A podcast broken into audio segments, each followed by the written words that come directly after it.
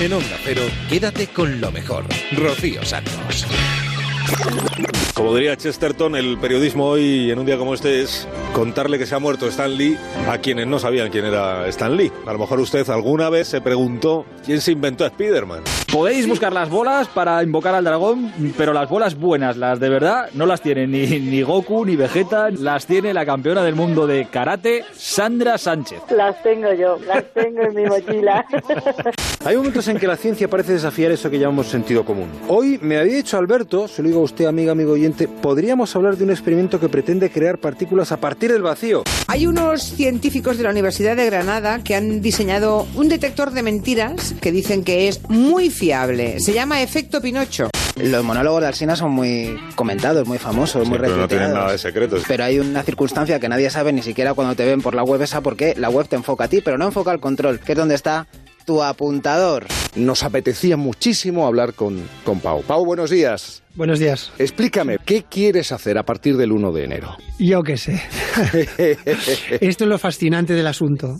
Murió hace 400 años, pero no fue hasta el siglo XX cuando empezó a ser considerado el Leonardo da Vinci británico. Fue su carácter lo que influyó en que su trayectoria cayese en el olvido. Hoy en Historia de con Javier Cancho, historia de una manzana. Todos desde nuestras pintitas colaborar para que el mundo sea mejor y en mi parte contar la historia de Jesús. Pues que haya muchísima suerte. El jueves 22 se estrena 33 el musical. Me han dicho que igual podemos hablar con Julio Iglesias. ¡Ya estoy aquí! ¡Rever! ¡Rever! ¡Dame Rever! Tenemos aún tres cines más de verano que son de los años 40, con lo que yo creo que Córdoba quizás sea la capital andaluza y española que cuenta con tantos cines de verano históricos, ¿no? Para aquellos de nuestros oyentes que no sepan bien de quién estamos hablando, vamos a conectar con 1977 para que nuestro invitado se presente a sí mismo. Un niño con muy poca estatura, bastante gordo y con muchas orejas. Después de hablar de la educación, de la preparación... Es que joder. de- Lo Después pones de- en unos términos. Después de hablar del uso del lenguaje, de lingüística... Pues vamos a lo contrario, De- ¿no? Con público, como aquí, mira, aquí tenemos. Es que no se ha manifestado todavía el público. Es lo que se llama efecto, efecto de sonido de aplausos y en el programa efecto De risas. Te, te cuento, te cuento uno que me han contado muy bueno, muy bueno, pero es que me cuentas todo el tuyo, ¿eh? Yo te, te cuento uno, pero muy bueno, muy bueno, ¿eh? Uno que te va a gustar. ¿Te lo cuento? Venga, coño, dale.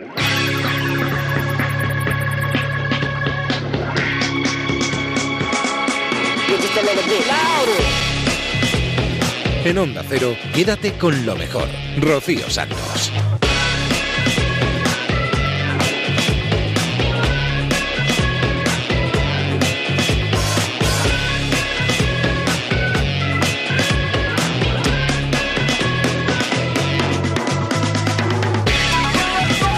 Buenas noches a todos, bienvenidos a Quédate con lo mejor. Una semana más aquí estamos para pasar un par de horas recuperando todo lo bueno que ha sucedido en esta casa en los últimos días. Lo que hemos escuchado hasta el momento ha sido un breve resumen del resumen. Hemos puesto algunas voces encima de la mesa para ver si reconocíais algunas. Seguro que algunas sí, ¿eh? Seguro que la de Alsina la habéis reconocido, seguro. y la de Begoña Gómez de la Fuente. Pero a lo mejor alguna se os escapa. No os preocupéis, porque en los próximos minutos, en las próximas dos horas, vamos a descubrir a quién pertenece. Para empezar, nos vamos a ir hasta el transistor. Y vamos a felicitar a Sandra Sánchez, que es campeona del mundo de kata, de karate, con 37 años. ¿Has pasado muchos nervios o qué? Bueno, eh, aunque lo controlaba bastante, o sea, tenía ganas de salir a hacer la final y tal, pero sobre todo cuando ya estás esperando el ratito de antes, ves como el pabellón lo han colocado sin- con las luces apagadas, un tatami central, Hmm. todo el pabellón gritando, pues bueno, pues ahí ya. Veía- ¿Sabías dónde estaban tu, tus sobrinos, por ejemplo? ¿Sabías dónde estaba tu familia colocada? No, les dije que no iba a buscarlos y que no quería así buscar a nadie hasta que no terminara para estar concentrada. Normal, porque si no hubiera sido peor, ¿no? Claro, claro, eh, te tienes que enfocar en el tatami y, y al final los vo- las voces de uno, de otro, de no sé qué, digo, no, no, mejor prefiero no saberlo y así no, no hago más caso a unas voces ni a otras. Oye, ¿y qué, qué- qué te han dicho después los, los tres pequeños? Pues nada, ¿qué van a decir? Que la tita Sandra mola un montón, la tita Sandra mola mogollón. Hombre, y van a ir al colegio el lunes, con la- les, dejará- les tendrás que dejar la medalla para que la lleven al Para que colegio. parden un poquillo. Cuando ¿eh? pregunten, ¿qué habéis hecho el fin de semana? Pues mira, yo es que he estado con mi tía, que ha estado haciendo una cosa y le han dado esto. Claro, tienen que chulear de tita. Eh, Es exacto, la exacto. tita la de Zumosol. Oye, que cómo, dime una cosa, ¿cómo, cómo es eh, en casa subirte al podio con la medalla de oro, con tu familia delante, con, con aquí en España? ¿Cómo es eso? ha sido súper emocionante. Es que esa sensación de que todo el público, según han dicho mi nombre, para salir al tatami, sabes, que te, que te quieren, que, que se nota que, que te están apoyando y que quieren que ganes, ¿no?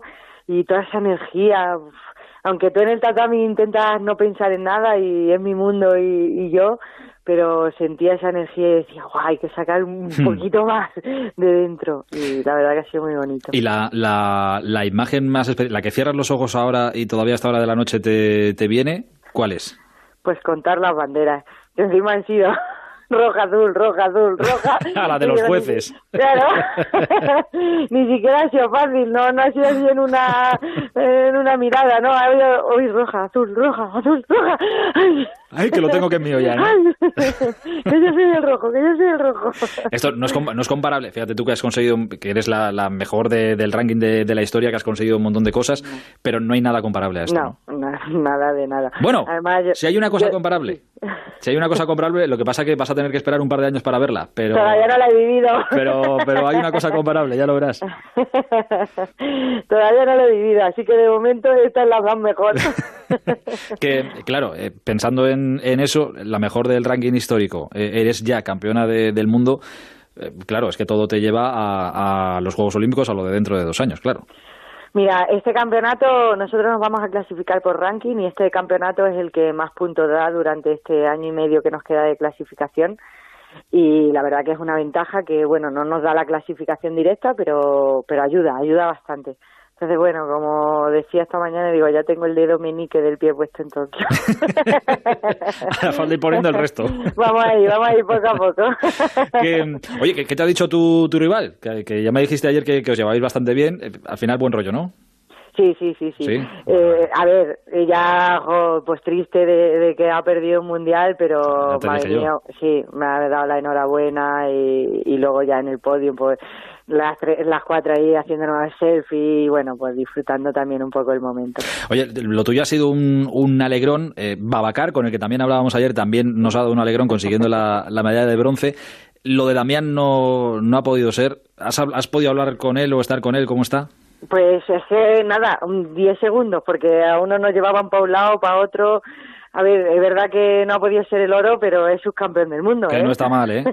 que no se está nada mal. pronto, que claro, que, jo, que estar en una, para, para perder una final hay que estar en ella, ¿eh? Eh, exacto. Y ser subcampeón del mundo también tiene mucho mérito. Exacto, sí, señor, es un pedazo de, de fenómeno. Eh, ¿Se presenta una noche larga?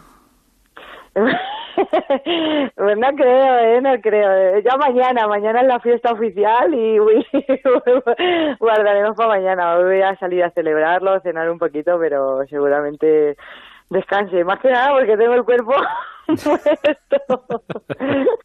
voy a dormir con mi medalla. No, Hombre, con la medalla tendrás que dormir, claro. Hombre, que sí, que sí, que te lo digo. que voy a dormir con ella. Como cuando, era- como cuando éramos niños te regalaban una camiseta de fútbol o un balón No, o lo que fuera no me y la te lo metías en la cama. No, no, esa no te la quites, no vaya a ser que... No la pierdas, ¿eh? Que cuesta mucho ganarla. Mira, cuando me baja del taxi me decía, me decía Jesús, lleva la medalla, ¿no? Sí, sí, no la pierdo, no la pierdo. Que, mm, Sandra, era una simplemente una llamada rápida en mitad de, de tu celebración, en mitad de, de tu día, para, para darte la enhorabuena y, mm, y para eso, para celebrar contigo esta medalla de oro. Muchísimas felicidades y un beso gigante. Muchísimas gracias, un abrazo. Quédate con lo mejor en Onda Cero.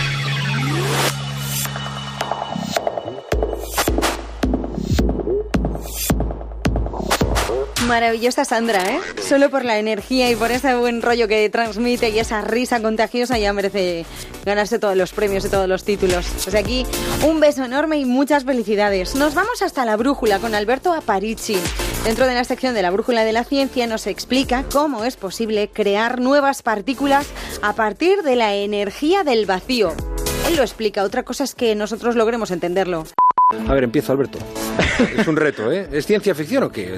No, a ver, es, es ciencia, es ciencia, ciencia de verdad, pero yo, yo entiendo que esto suene un poco raro, ¿no? Porque el significado coloquial de vacío es la nada. Y claro, de, de la nada parece que no tenga sentido que pueda salir nada, ¿no? Pero en física tenemos un significado un poquito más concreto para el vacío. El vacío es la ausencia de partículas, concretamente. Es un estado físico en el que no hay ninguna partícula, pero que no haya partículas no quiere decir que sea un estado estéril, que no pueda hacer nada. La física cuántica, las leyes de la cuántica, nos permiten que el vacío almacene energía y esa energía se puede utilizar para hacer cosas. De hecho, el vacío interacciona con otros sistemas. Una de esas cosas es la generación de nuevas partículas. Entonces, ¿dónde- vamos a ver, ¿dónde está esa energía del vacío? Si en el vacío no hay partículas, ¿dónde se guarda? Bueno, pues está guardada en unos objetos que esto ya suenan menos a la gente que no haya estudiado física, que llamamos campos. Los, los campos son, digamos, la mamá de las partículas, ¿no? So- solemos pensar que cada partícula es un objeto por derecho propio, pero durante el siglo XX, a medida que la física cuántica avanzó, comprendimos que en realidad las partículas son un fenómeno, son una cosa que le ocurre a estos campos. ¿Y qué es un campo? Vale, esa es la, la pregunta del millón. Nadie sabe muy bien qué cosa es. es. Es una cosa que está por todas partes en el espacio y que puede almacenar energía, ¿vale? No, la, la teoría no nos dice nada sobre qué es este campo, pero sí nos dice lo siguiente: cuando la energía se mueve de un sitio a otro del campo, nosotros vemos una partícula. Y esto es muy interesante porque nos permite entender algo en lo que no sé si nos habríamos fijado antes, que es que las partículas del mismo tipo siempre son iguales. ¿Por qué? Porque un electrón tendría que ser igual aquí que en China.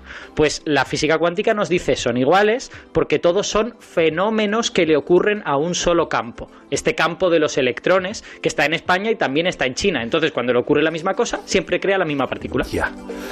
Eh, bueno, volviendo a esto del vacío, te haré la pregunta de Mm. otra manera. Eh, ¿Cómo se hace eso de poner energía en el vacío?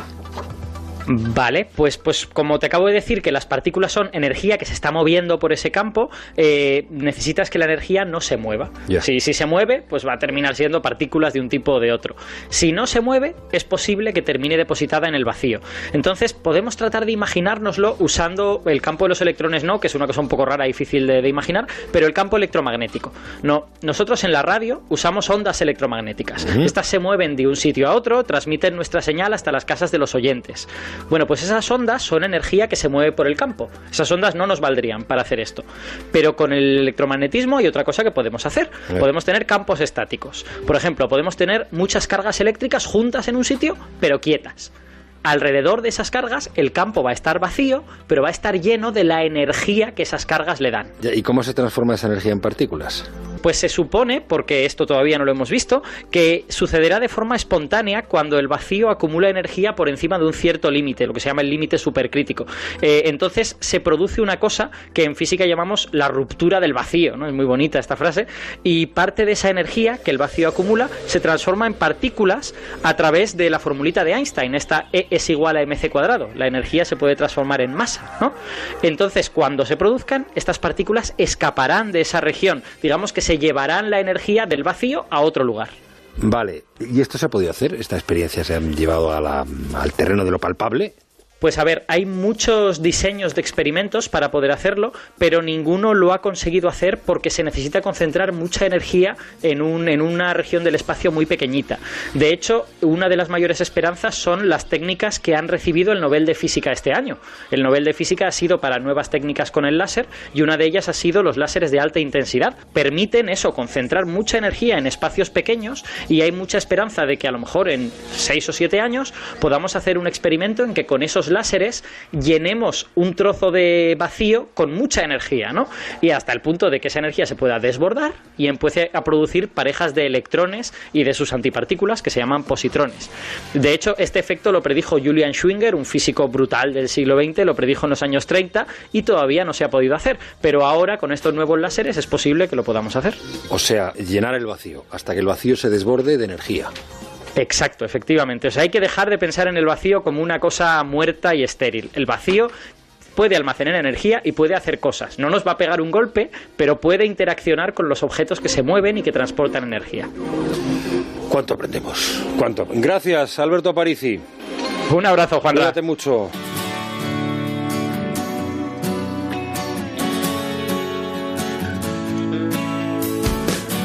Despiértame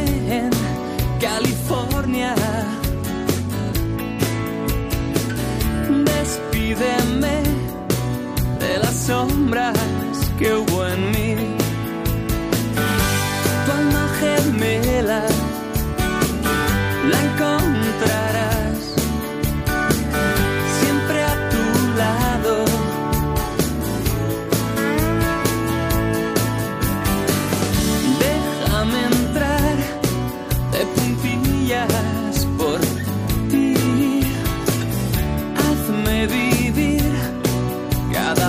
te di.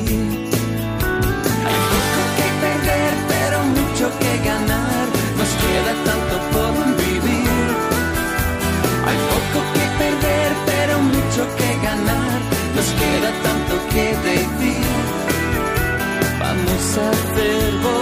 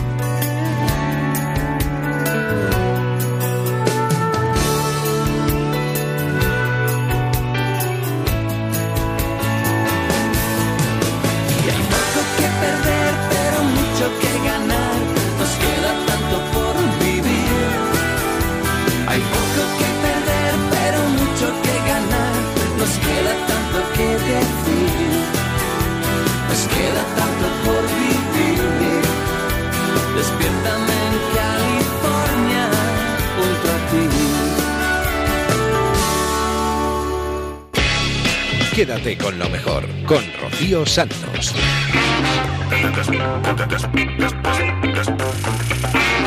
Damos el salto a la Rosa de los Vientos y vamos a rebuscar un poco en la historia.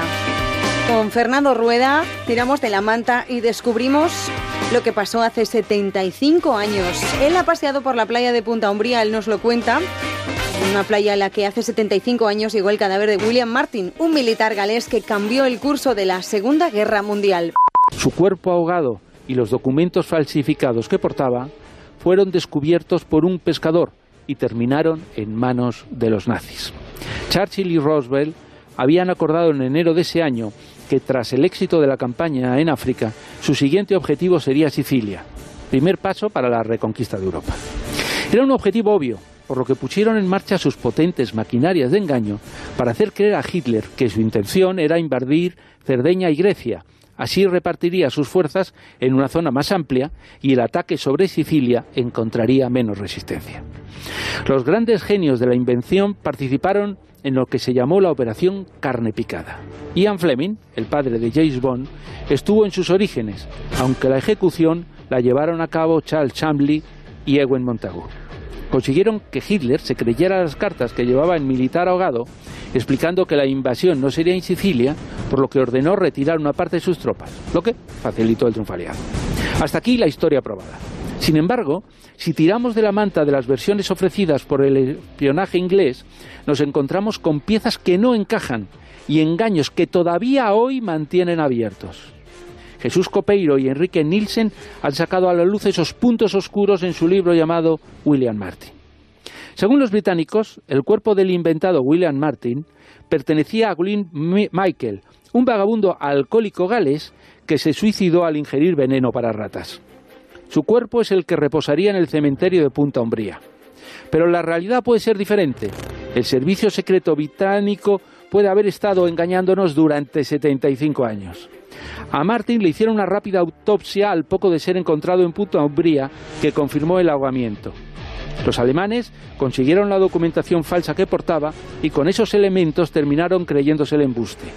Cualquier análisis objetivo ve que los nazis fueron muy, muy tontos, quizá demasiado. La investigación actual de los dos españoles introduce un tanto clave. El jefe del espionaje alemán en Huelva, Adolf Klaus, le contó años después a su hijo que su gente robó el cuerpo de Martin y uno de los submarinos se lo llevó a Alemania para hacerle otra autopsia.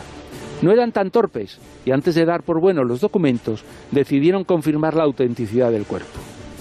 Si sacaron sus tropas de Sicilia fue porque el cadáver no era del vagabundo que nos han vendido, sino de un auténtico ahogado, sin restos de veneno para ratas y con la complexión de un auténtico militar. El cuerpo ocultado por el espionaje inglés sería el de John Melvin, un marinero ahogado tras ser hundido uno de sus buques. Conclusión que estaría respaldada por un documento de la operación carne picada que fue desclasificado, pero para evitar su lectura se encuentra escondido nada más y nada menos que en la sede del primer ministro inglés. Como veis, las mentiras se aguantan hasta 75 años después.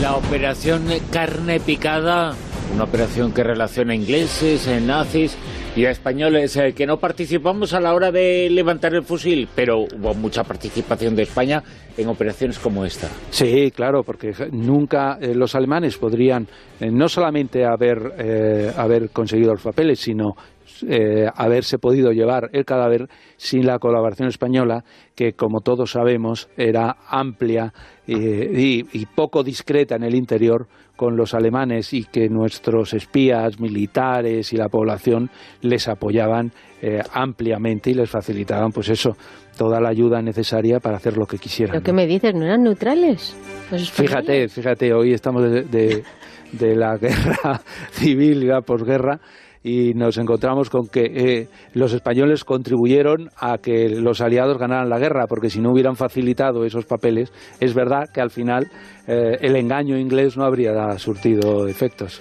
Se ha hablado mucho de la operación carne picada en ese congreso del que acabas de venir en Huelva. Ha sido el eje fundamental o uno de los ejes sobre los cuales eh, se ha hablado más. Sí, porque en Punta Umbría eh, pues, la historia de William Martin es, es algo que les pone, digamos, le da una cierta importancia. Y allí estaban la, las alcal- la alcaldesa, la concejala de Cultura, todos los concejales, porque realmente para ellos William Martin es un tema muy importante. Y es que realmente cambió la Segunda Guerra Mundial cuando lo, Hitler se tragó eh, el, el embuste. Lo que pasa es que la verdad es que tampoco se puede rascar mucho en las historias de los espías, porque al final terminas descubriendo que incluso las versiones que dan de sus grandes éxitos son mentiras. En Onda Cero, quédate con lo mejor. Rocío Santos. En La Rosa de los Vientos la semana pasada recordábamos un episodio de terror que sucedió hace más de 40 años, la guerra de Vietnam. Hoy medio millón de niños sufren aún los efectos de ese conflicto. Los recordamos en la cara. Más de 40 años después, siguen naciendo pequeños sin brazos, sin piernas, con la cabeza deforme, con las manos inexistentes. Es la consecuencia del agente naranja, de las armas químicas que se utilizaron para quemar los bosques. Se lanzaban las bombas desde aviones. El objetivo era cortar de raíz el escondite de los enemigos e impedir sus emboscadas. Esas armas químicas contenían un veneno, la dioxina más potente jamás creada por el ser humano. Ese veneno se mete dentro del ADN y causa efectos en varias generaciones. No tengo nada, pero nada suma en este. Y nosotros tenemos eh, la voz y por eso lo contamos, pese a quien pese.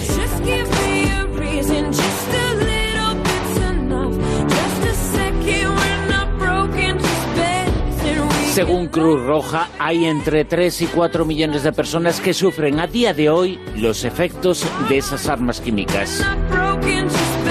Se vertieron unos 80 millones de litros de veneno y otros en venenos. El agente naranja es el más conocido, pero había agente azul, agente verde, agente amarillo, todo el arco iris para disimular la negrura. Gracias a su uso se deforestaba el campo de batalla y se impedía así que los enemigos se escondieran en túneles que se abrían en los bosques. Era la forma de evitar sus emboscadas. Matar y matar, envenenar y envenenar. Tenemos en nuestra retina la imagen más conocida de aquellos ataques, una niña con su piel y sus ropas quemadas huyendo, corriendo y llorando. Hoy huyen, corren y lloran cientos de miles de niños. Ha habido juicios en Estados Unidos y solo se han cobrado indemnizaciones eh, por parte de los veteranos eh, de guerra, pero ningún vietnamita. Gayen Thi Pyun Tan es la directora de un centro de rehabilitación. Nhiều vùng của Việt Nam đã bị rải, trong đó thì những cái vùng mà bị rải trầm trọng nhất là những cái vùng biên giới Việt Nam, Lào, Y dice, cuando el veneno fue usado, los árboles se perdieron sus hojas, lo cual ayudó a soldados estadounidenses a encontrar y destruir el enemigo. Pero el veneno entra en el cuerpo y se queda ahí para siempre. La gente se ha visto también afectada con cáncer y diabetes. También han sufrido degeneración de células cerebrales, lo que ha causado distrofia muscular y problemas cerebrales. Estas condiciones derivan en que hay mutaciones genéticas eh, que se pueden transmitir de generación en generación.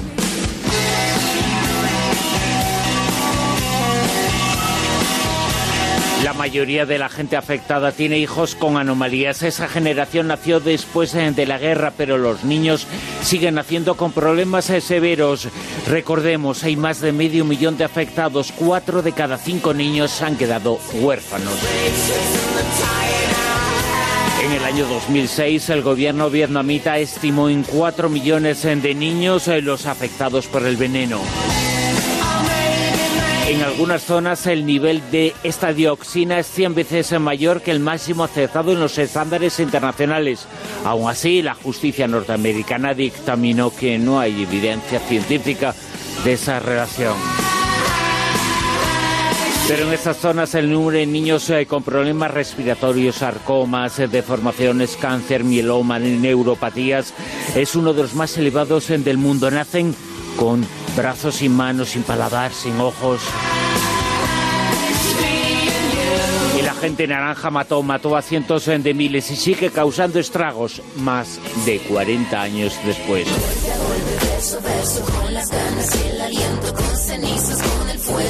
Y a los que patrocinaron esa guerra les dieron el Premio Nobel de la Paz. Indignante, un insulto.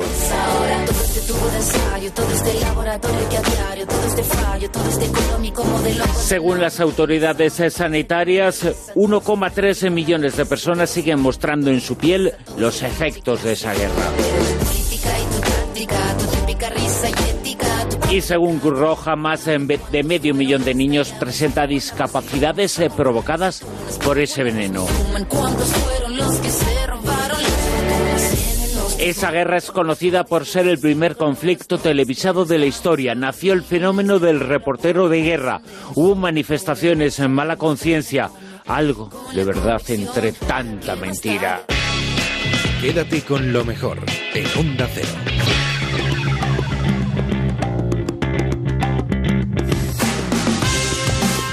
Volvemos a disfrutar de la compañía de Fernando Rueda en La Rosa de los Vientos. Dentro de su sección Materia Reservada nos trae la historia que comienza cuando un falso periodista se pone en contacto con una persona que quiere la paz en el País Vasco. Es la historia de Juan Gutiérrez, un mediador para el diálogo con ETA.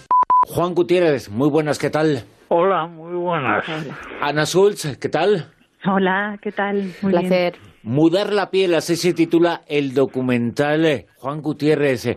Esa historia comenzó así, ¿no? Con alguien que quería tener un contacto contigo, pues para iniciar una serie de acercamientos con el objetivo final de, bueno, pues eh, negociar eh, la paz y que se pudiera negociar eh, por la vía normal que ETA se acabara, ¿no? Bueno, la idea de mediar entre las partes en conflicto no es una idea mía, es una idea de un político vasco, de Josep Azcárraga. Eh, Se le había ocurrido a Josep Azcárraga porque había ido, que era, aquel, era un político del PNV, pero luego pasó a Eusko Alkartasuna. Y, y Josep Azcárraga fue a una universidad eh, en los Estados Unidos preguntándoles si creen que se podría mediar en el conflicto vasco y si estarían dispuestos a mediarlo. Y entonces ellos son los que me invitaron a un encuentro en Canadá y me pagaron todos los vuelos y yo me di cuenta que no estaban interesados en los planteamientos que yo que yo estaba haciendo allí hasta que me dijeron por qué no te mueves hasta esta universidad de Estados Unidos y entonces me dijeron ha venido un político vasco y nos ha, nos ha preguntado eso. Entonces es una idea que no viene de mí Y ahora se ha presentado este documental, se titula Mudar la piel, en donde se cuenta toda esta historia.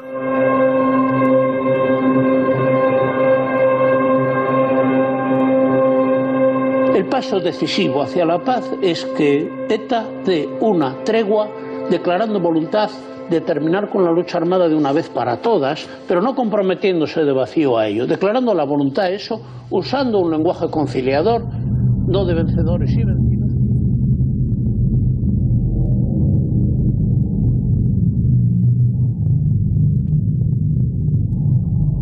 Ich nehme an, dass die Leute so, ein, so eine Erfahrung haben, wie sie sich mischen. Das ist deren Y Fähigkeit. la directora de este documental, de esta película documental, Ana Schulz, eh, también está esta noche con nosotros. Ana, muy buenas, ¿qué tal? Hola, muy buenas. Ana, directora, codirectora junto a eh, Kristen Fernández de esta película, hija de eh, Juan Gutiérrez, una historia que había que conocer y que había que contar, ¿no? Sí, sí, sí.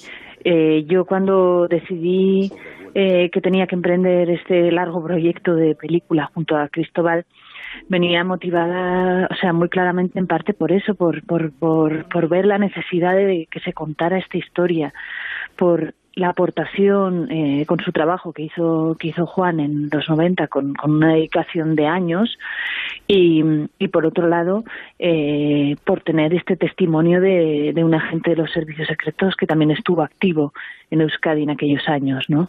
Eh, Juan, eh, sé que hay muchos prismas y muchas cosas eh, que decir, pero ¿se puede afirmar que tú sentiste en algún momento en esas eh, negociaciones que existía por parte de, vamos a llamarlas así, las alcantarillas eh, del poder, eh, las sombras del Estado, lo que sea, un intento por boicotear esa posibilidad eh, de paz en el País Vasco?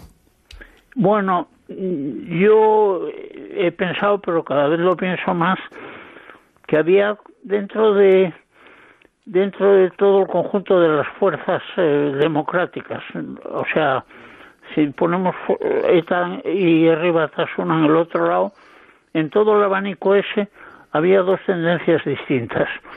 Unas que querían tratar a ETA como enemigo al que hay que destruir simplemente es atacarlo y aniquilarlo.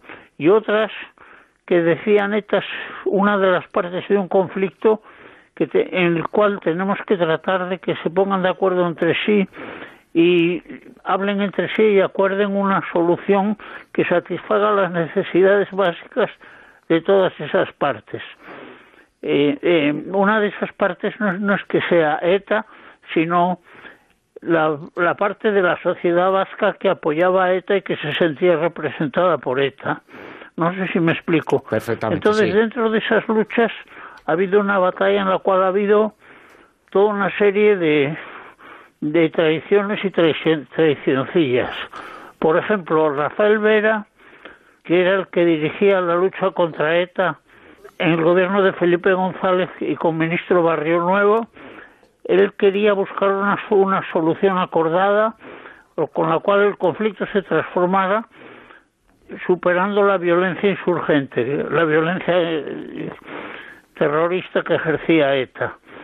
En cambio, um, por ejemplo, Jaime Mayor Oreja lo que quería era una, una derrota total y una aniquilación de, de un lado. Me explico, entonces dentro de eso es donde me- se movieron los intentos míos de, de- de mediar en el conflicto. Quédate con lo mejor, con Rocío Santos.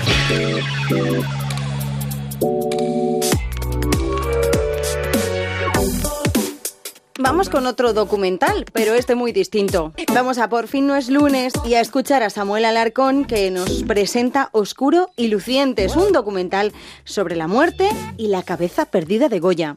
Samuel, buenos días. Buenos días, Jaime. Buenos días. ¿Por qué te pones a investigar? ¿Por qué te centras en esta historia? Yo creo que muchos de nuestros oyentes no sabían que eh, tenemos solo parte de los restos de Goya, porque se sigue pensando y se sigue investigando sobre el destino final de la cabeza del pintor. Por supuesto, bueno, esto es una historia que a mí me llega de niño cuando mi padre me lleva al cementerio de San Isidro. Yo soy de Carabanchel y en un paseo por, por el barrio mi padre me lleva al cementerio y me pone delante de la tumba de Goya y me dice, aquí está enterrado Goya, tenía yo 10 años Jaime, y Goya no tiene cabeza. Y esa historia se me quedó en la mente y pasados los años pensé, ¿por qué no acercamos el cine a, a esta historia y, y la contamos en una película? Me puse a investigar en lo que primero iba a ser un corto y finalmente esto se convirtió en un, un monumento, ¿no? Así que después de muchos años, cinco de trabajo en ella, pues eh, tenemos una, una película documental, un documental de creación que, que cuenta toda esta historia inverosímil absolutamente. ¿Por dónde empiezas a investigar? Empezamos en Burdeos, que es el lugar en el que muere Goya, visitando todos los lugares en los que el pintor visita, en donde el pintor vive, hace vida cotidiana y finalmente donde muere. Y hemos sido muy minuciosos, visitando cada lugar, eh, siendo muy, muy estrictos y bueno, y encontrándonos con, con- con los hechos, ¿no? Interrogando a cada lugar para saber qué, qué parte de esta historia y de verdad, porque yo realmente tenía muchas dudas, ¿no? Y he descubierto que es exactamente verdad todo lo que se cuenta en las monografías como la del historiador Gaya Nuño y, y en la historia de eh, Dionisio Gamayo Fierros, el nieto de el pintor Fierros que saque el pintor que dejó un testimonio terrorífico, Mm. el de un vanitas, una calavera en un cuadro llamado Cráneo de Goya pintado por Fierros, un, un gran enigma que, que es la única pista que tenemos para encontrar el cráneo del pintor. La hipótesis más, eh, más firme eh, relaciona la desaparición del cráneo con la frenología, el estudio del cráneo para determinar la personalidad. Una, un, un buen documental dejó una crítica hace poco.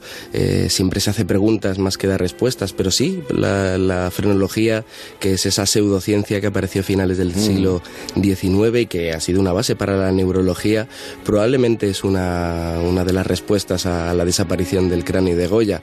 Eh, Quién sabe, ¿no? Fetichismo, el historiador Gaya Nuño, al que he citado antes, decía que probablemente otro- otros pintores como Murillo o Velázquez, con unos motivos eh, muy distintos a la oscuridad de Goya, no habrían dado lugar al robo de la cabeza, ¿no? Y, Goya sí. Entonces, eh, probablemente es el imaginario de Goya el que escribió el destino de la muerte del pintor. He estado, he estado leyendo algo sobre la, historia. Me, parece muy curiosa la comunicación vía telegrama entre el cónsul y España, las autoridades españolas. Lo importante es que trajeran lo que existiera de Goya, aunque faltara la cabeza. Sí, eh, muchas veces el, el- el destino de un cuerpo, el destino de un muerto es un símbolo, ¿no? Eh, Mm. Donde se entierra eh, un artista, don- cómo se repatria, lo estamos viendo estos días con la polémica en torno al entierro de Franco en el Valle de los Caídos, ¿no? Cómo, cómo un cuerpo puede ser el símbolo de, de España, ¿no? Y cómo el Estado reacciona pues a la hora de, de repatriar o de exhumar un cadáver, ¿no? Tenemos mucho que aprender de la política de entierros, de, de nuestras celebridades, eh, para entendernos a nosotros mismos y de estos tratos oscuro lucientes de la relación de España con su cultura. Ya en el siglo XIX eh, ocurrían estas cosas y en el presente, como he dicho antes, pues continúan. Eh, Samuel, una vez que los restos llegaron a nuestro país, ¿cómo se manejó la situación? Bueno, se enterraron en un panteón de hombres ilustres que se encargó de pagar la Academia de Bellas Artes de Madrid, una tumba que estuvo vacía 10 años Mm. porque los trámites se dilataron mucho con, con la, la desaparición de la cabeza. Y, y Goya no se contentó con tener una tumba nada más llegar, después tuvo una después, eh, que es donde tiene el descanso actual en la ermita de San Antonio de Florida, que curiosamente había pintado unos años antes. Cualquiera que se acerque eh, eh, a la zona oeste de Madrid puede visitar la tumba de Goya en esta ermita desacralizada solamente para, para la tumba de Goya. Un honor que no todos los artistas tienen, desacralizar una, una iglesia para, para dejarla como tumba. Y bueno, se puede decir que Goya había pintado el techo de, de esta iglesia, así que en algún momento alguien le encargó pintar su propia tumba. Una casualidad macabra que el pobre Goya tuvo que aceptar, aunque ya estaba muerto, claro. Ahora que empiezo de cero, que el tiempo es humo, que el tiempo es incierto. Ahora que ya no me creo que la vida sea un sueño. Ahora que solo el ahora es lo único que tengo.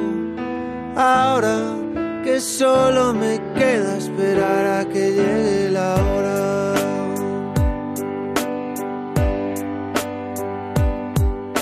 Ahora que cada suspiro es un soplo de vida robada a la muerte. Ahora que solo respiro porque así podré volver a verte.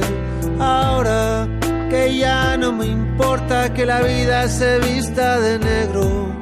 Porque a nada le tengo miedo, porque a nada le tengo fe.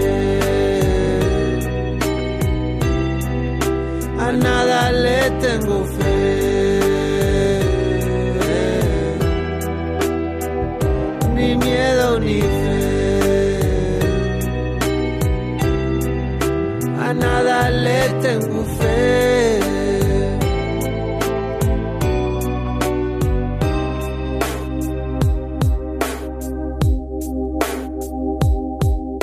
Ahora que ya no me quiero, que no me conozco, que me abandone.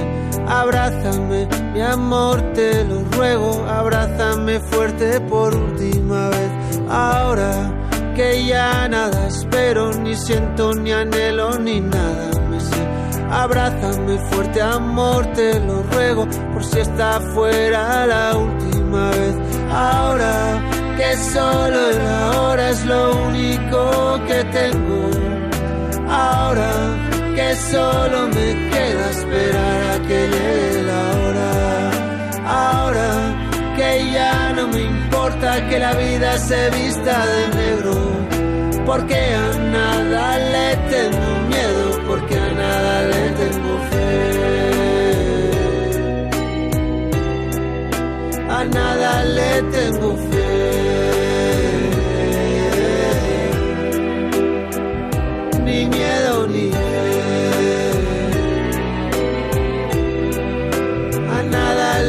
Por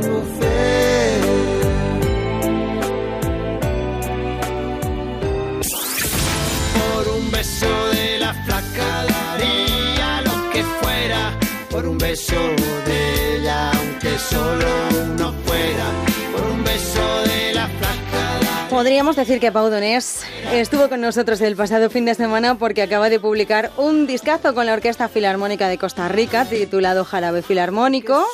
O podríamos decir que está con nosotros porque acaba de publicar un libro llamado 100 letras. Una edición preciosa que reúne 100 de sus canciones desprovistas de música, pero en realidad estuvo porque nos apetecía que estuviera. Llevo toda la vida haciendo planes y siguiendo planes y haciendo y deshaciendo, siguiendo eh, directrices que me, que, me, marco, ¿vale? Y, y a partir del 1 de enero, a los 52 años, he pensado que qué pasará si, si dejo de hacer planes, ¿no? Eh, en ese camino y en esa idea que yo tengo de vivir básicamente el presente y medio olvidarme del pasado y no pensar en el futuro. Y entonces no lo sé. Eh, lo que sí que seguro que no haré es subirme a un escenario en tiempo, no sacaré discos, no haré promoción, me pasaré nueve meses al año viajando y si no, todo lo contrario, estaré pues en algún sitio fijo, haciendo, pues mi- retomando mis clases de baile, las clases de guitarra, yendo a pasear con el perro, llevando a mi hija al cole, yendo a buscar el pan, comiendo con mis amigos. Todas esas cositas que hace 20 años que, que dejé de hacer. ¿no? Especialmente tu hija puede ser, dedicarle tiempo a tu hija. Eso también. Sí, sí, es un cúmulo de cosas. Pero mira, ya que estamos, de lo que intentaré hacer es dedicarme tiempo a mí, ¿vale? En el sentido de que, de que hostia, llevo mucho tiempo haciendo cosas em, entre los de- pa- para los demás, ¿no? En el sentido de que hacemos Sí. música para compartir con los demás y, y y haciendo cosas en, colectivo. Tenemos una banda, un equipo de gente que trabaja para que las giras vayan para adelante, para que los discos salgan, tal cual. Pues bueno, hacerme un poquito de caso a mí. ¿Vale? Que, que tampoco, de vez en cuando nos merecemos recompensarnos. Y yo me recompenso con un poquito de tiempo para, para mí y para hacer cosas que no tengan que ver con, con lo que he estado haciendo toda la vida, que es, o sea, los últimos 20 años, perdón, que ha sido básicamente enchufarme al- a, la, a la música 24 horas al día. Fíjate, estoy recordando nuestra última conversación hace como tres años, cosas así. Estabas eh, luchando por tu vida, estabas, eh, nos hablabas de la enfermedad, pero aún así mantenías agenda, seguías, seguías, te ibas a ir a. Estados Unidos. eh, una carrera constante, ¿no? La sensación de, un- de, de la maquinaria no se para, no se para, no se para, Sí. salvo en contadas ocasiones y porque el cuerpo te, te lanza una serie de mensajes. Pero Bueno. has sido constante en los últimos años. Sí, los últimos 20. Sí que es verdad que los últimos 10 ha sido quizá... Bueno, pero tampoco los últimos 10, porque los, los cinco primeros también fueron con la flaca, el depende... De traca. tal, de traca. Bueno, eh, yo, bueno, pues hoy mismo sigo con mi quimio. Tengo un Mm. concierto aquí en, en, en, en Gijón. La semana que viene tenemos tres conciertos en el sur. La otra cinco conciertos eh, por Madrid. Bueno, en fin. Em, con cáncer también se puede. Ahí es donde yo voy, ¿vale? Seguramente cuando nos vimos estaba empezando el tinglao Sí. y me estaba haciendo la idea de lo que significaba tener el cáncer. Eh, ahora ya lo sé, ¿vale? Y el cáncer es una enfermedad con la que se pueden hacer muchas cosas, ¿vale? Con la que básicamente hay que convivir, tampoco pelearse. A mí, jo, me pone, me pone un poquito de mal humor cuando me dicen, es que eres un valiente, eres un luchador. No, es que yo no soy un luchador ni un valiente. Yo lo que soy es un tío que tiene cáncer. Como Mm. hay un señor que es diabético o, o otro que tiene una ceguera. ¿no? Y, y vivimos con enfermedades que, que, que nos dejan disfrutar de la vida casi casi plenamente, ¿no? Tú decías, solo me paro pues cuando me tienen que meter el bisturí, porque lo del cáncer es lo que tiene. Tienes tumores o no tienes, cuando tienes te los tienen que sacar. Y mejor que te los puedan sacar, porque hay veces que no, no se puede, ¿no? Entonces, a partir de ahí, pues pues la vida es una y ahora, como decía una, una, una amiga mía mallorquina, ¿no? Se vida es una y ahora, decía, que me encantaba cuando me decía. Y realmente es así, o sea, pensemos en la vida, pensemos en las cosas que, que podemos hacer, en las cosas que nos hacen felices y no pensemos en, en, en la muerte, no tengamos miedo, ¿no? Porque no, eso no, el miedo es castrante y, y a veces terrible, ¿no? Vivamos porque, porque la vida es un regalo al final, ¿no?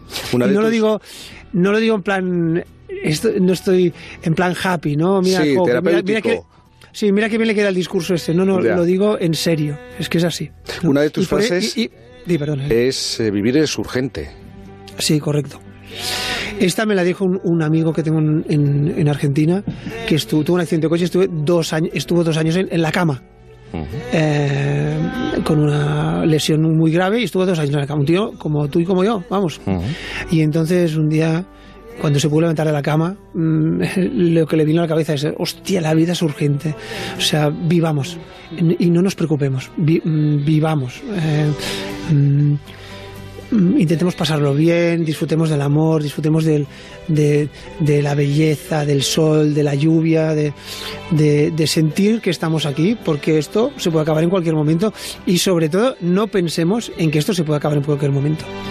Cuando se acabe, pues bueno, que se acabe. Quédate con lo mejor en Onda Cero.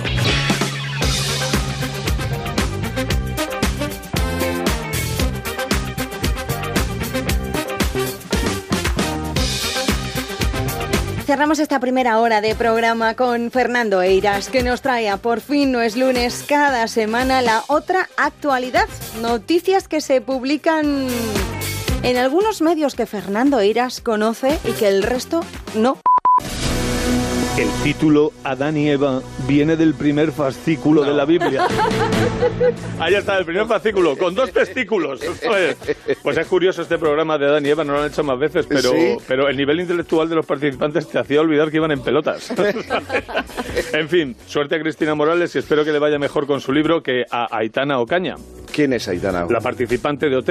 Ah, ¿vale? vale. Aitana, Aitana Ward, la componente de... Bueno, ¿vale? como si me hablas de... No, sí, sí, fue muy famosa la pasada edición Sí. y, y nada, ella también ha sacado un libro de dibujos y poemas que no ha recibido buenas Ah, críticas. eso sí lo he leído. Sí, ya que al parecer le ha salido un poco malo. O, o, o.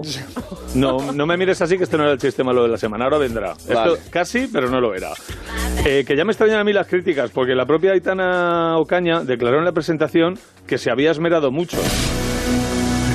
Yo siempre he escrito con muchas faltas de ortografía y nunca me he expresado bien. Una coach me ha ayudado mucho con la forma de expresarme. Me ha enseñado a corregir las faltas y a poner palabras más de libro. palabras más de libro. ¿Y qué son las palabras más de libro? Pues del diccionario todas, menos las 50 que se sabía Aitana Ocaña. ¿Sabes lo que te digo? Pobrecita, verdad, le meten en cada, en cada follón. Bueno, ¿y ahora qué preferís? ¿Ciencia o pornografía? Hay que elegir. Eh, Vas a hablar de las dos cosas. Incluso puedes hablar al mismo tiempo de las dos cosas. Bueno, pues entonces vamos a hablar de, de ciencia. Ahí va. Venga. El español, el robot que hace felaciones perfectas. Científicos vieron 1145 vídeos porno para crearlo. ¿Ves cómo tenía razón? Eres capaz de mezclar los dos asuntos. Mil, 1145 vídeos porno de felaciones. Toma ya. ¡Chúpate esa! Ese Ahí estaba. ese era el malo. chiste malo. Lo tenía ahí. Bueno, pues nada, el robot se llama Autoblow, que traducido al castellano sería algo así como Sí. podríamos decir A ver. autocalipo. Vamos a dejarlo Vale. ahí, que yo creo que ¿vale? Sí. Eh, los creadores son estadounidenses y aunque desconozco la ciudad americana donde han llevado a cabo la investigación, es decir, el visionado de 1145 vídeos de felaciones, supongo que será en una localidad, una localidad donde ya no quedan Kleenex, ni papel higiénico, ni nada. Ya no saben con qué limpiarse la herramienta, ¿sabes? Ya no. Y ojo que en total los investigadores se vieron cerca de 109 horas de vídeos porno. 109 horas, es para que te dé algo.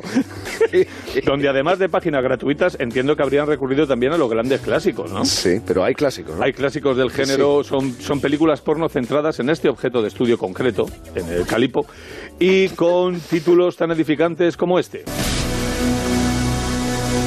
Se fue en busca de trabajo y le comieron lo de abajo. Esto es un clásico, yo creo que esto hay mucha gente que lo conoce, un clásico que nunca hay que dejar pasar. Y, o como esta otra joya, muy útil para documentarse sobre el tema del calipo y su incidencia en el ámbito académico. Ensalada de pepino en colegio femenino. Eh, estos son títulos reales. son títulos reales y vegetarianos. para- Por no hablar del cine patrio de corte histórico, donde se abordan estos asuntos, como en aquella cinta titulada Si no soy Curro Jiménez, ¿qué hago No con este trabuco? No puede ser. Y cómo olvidar en este repaso de los clásicos pornos del séptimo arte a esa película también española y muy taquillera llamada Más adentro. Bueno, y hasta aquí la información científica, colegas. Pasamos a los deportes y en concreto a, Ah, la, moto, bien. a la moto enduro, a la competición de moto enduro. Con la noticia del podio para un deportista orensano que se llama Ramiro y que se apellida, bueno, pues se apellida como vais a escuchar en este titular. La región, Ramiro Folla, única buena noticia local. Debe ser, debe ser que hace mucho que no. Hoy el está, chaval, sí, estaba, estaba toda la sí. provincia de Orense preocupada.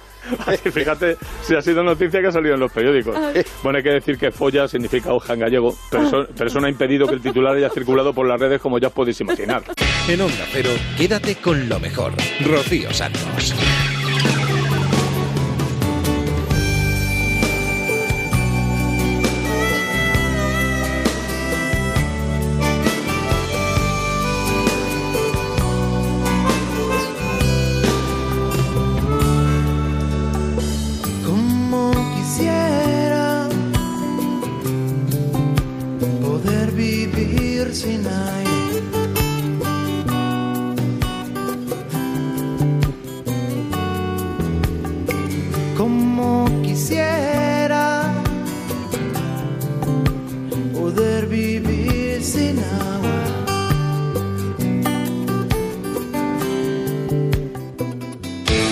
Durante años hemos buscado una palabra que sintetizara la pasión por el deporte.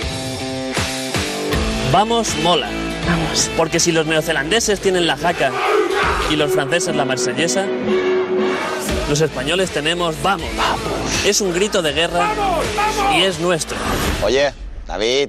¿Qué pasa, Rafa? Eso de vamos, me suena de algo, ¿no? Nace Vamos, un nuevo canal para los amantes del deporte en Movistar Plus.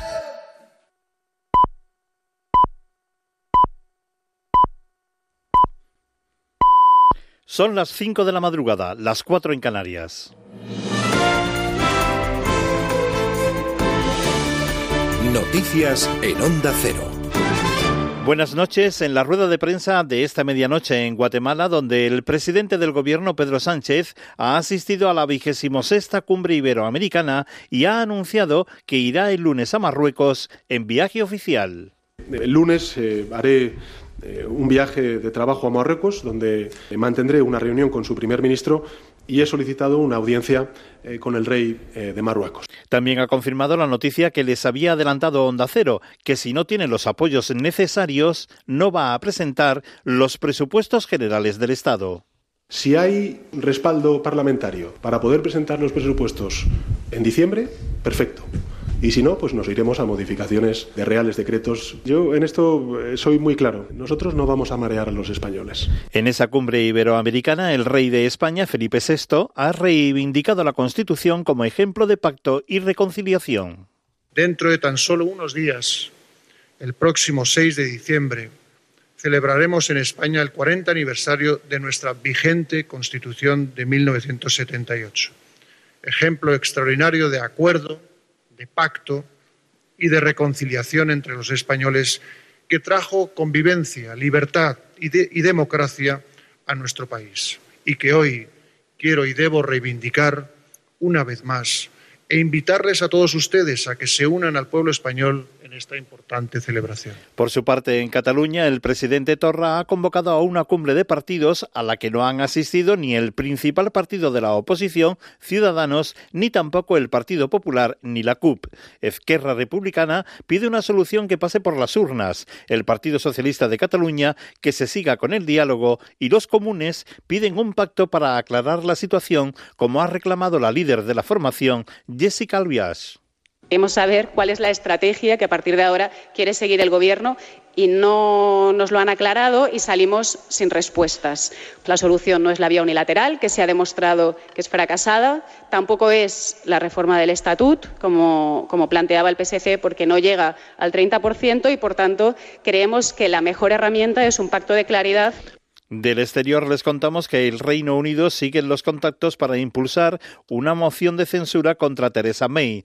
Hasta el momento, 22 diputados han hecho pública su petición de una votación para destituirla, aunque ella insiste en que no va a dimitir. Con responsable en Londres, Celia Maza.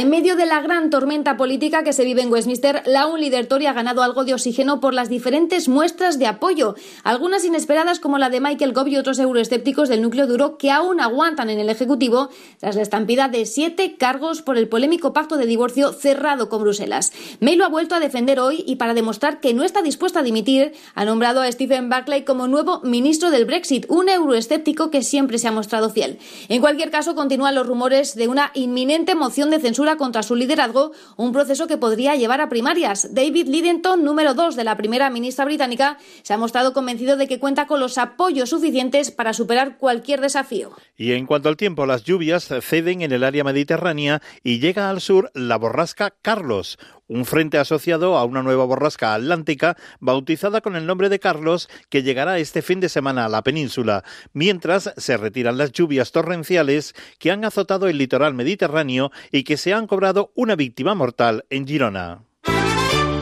En cuanto a la información deportiva, en la Liga de Naciones de Fútbol, Francia ha perdido 2-0 ante Holanda e hipoteca su futuro para la Final Four, a la que solo acudiría si los holandeses no ganan el lunes a la ya descendida Alemania. Además, Dinamarca ha vencido a Gales a domicilio por un tanto a dos y ha consumado el ascenso a la primera división continental.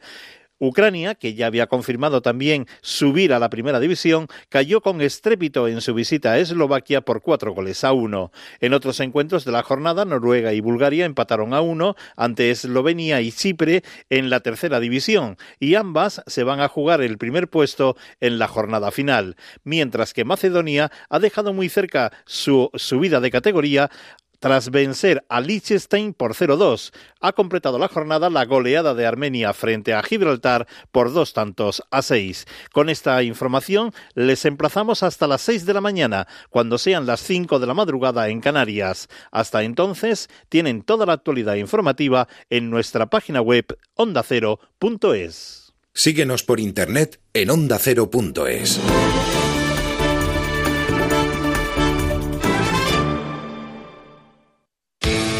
Durante años hemos buscado una palabra que sintetizara la pasión por el deporte. Vamos mola. Vamos. Porque si los neozelandeses tienen la jaca y los franceses la marsellesa, los españoles tenemos vamos. Vamos. Es un grito de guerra y es nuestro. Oye, David. ¿Qué pasa, Rafa? Eso de vamos, me suena de algo, ¿no? Nace Vamos, un nuevo canal para los amantes del deporte en Movistar Plus. Una semana más, los protagonistas de la actualidad han pasado por los micrófonos de Onda Cero. Ministra de Hacienda, María Jesús Montero, buenos días. Hola, muy buenos días. ¿Cómo va la negociación de los presupuestos? Marta González, vicesecretaria de Comunicación del Partido Popular. Buenas noches. Hola, muy buenas noches. José Manuel Calderón, que juega en Detroit, en los Pistons. ¿Qué tal, José Manuel? Buenas noches. Hola, buenas noches. Embajador del Reino Unido en España, Simón Manley. Es un paso decisivo hacia una salida ordenada de nuestro país de la Unión Europea. Te mereces esta radio. Onda Cero, tu radio.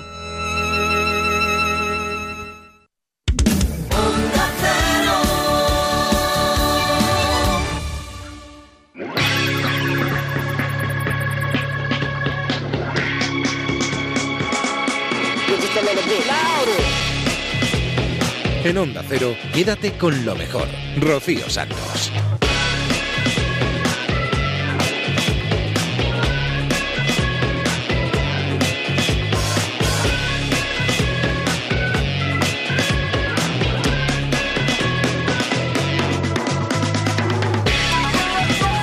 Segunda hora de Quédate con lo mejor. Aquí estamos repasando todo lo bueno que ha sucedido en Onda Cero en los últimos días.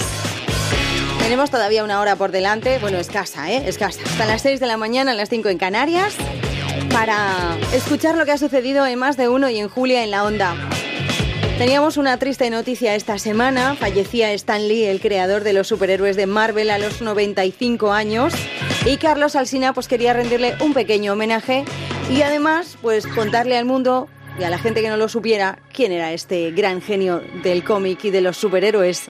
Stan Lee, nombre original Stanley Martin Lieber, a quien nunca, más allá de su familia, nadie le llamó nunca pues por su nombre completo, ¿no?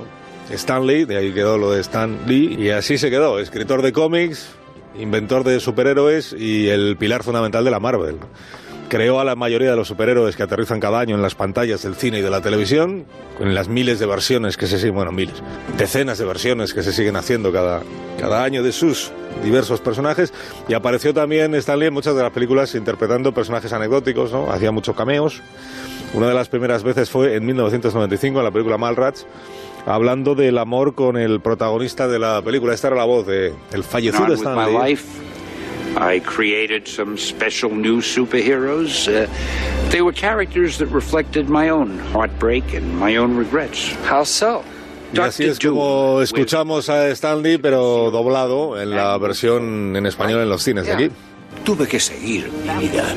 Continué trabajando y creé nuevos superhéroes.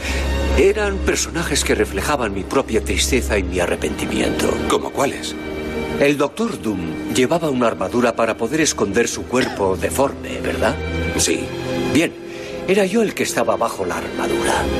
Y Hulk, un tipo normal que de repente se convierte en un cúmulo de emociones, igual que yo cuando pensaba en lo que había perdido. O sea que creaste cada personaje como una forma de sobrellevar tu tristeza. Sí, por la chica que había perdido. Oye, Bueno, en el día en el que se ha muerto Stan Lee, y este es seguramente el asunto del que más se ha hablado y más se va a hablar en las próximas horas, sobre todo entre los aficionados al TVO o al cómic, a la novela gráfica, entre los aficionados a las películas de superhéroes y entre los muchos fans que sigue teniendo pues a Spider-Man y el resto de sus compañeros. Rocío Santos, quédate con lo mejor. Vaya cosas que pasan en más de uno por la mañana. Hemos descubierto además que Carlos Alsina tiene un apuntador, tiene una persona que le va chivando en los monólogos esos que hace a las 8 de la mañana las cosas que tiene que decir. Vaya timo.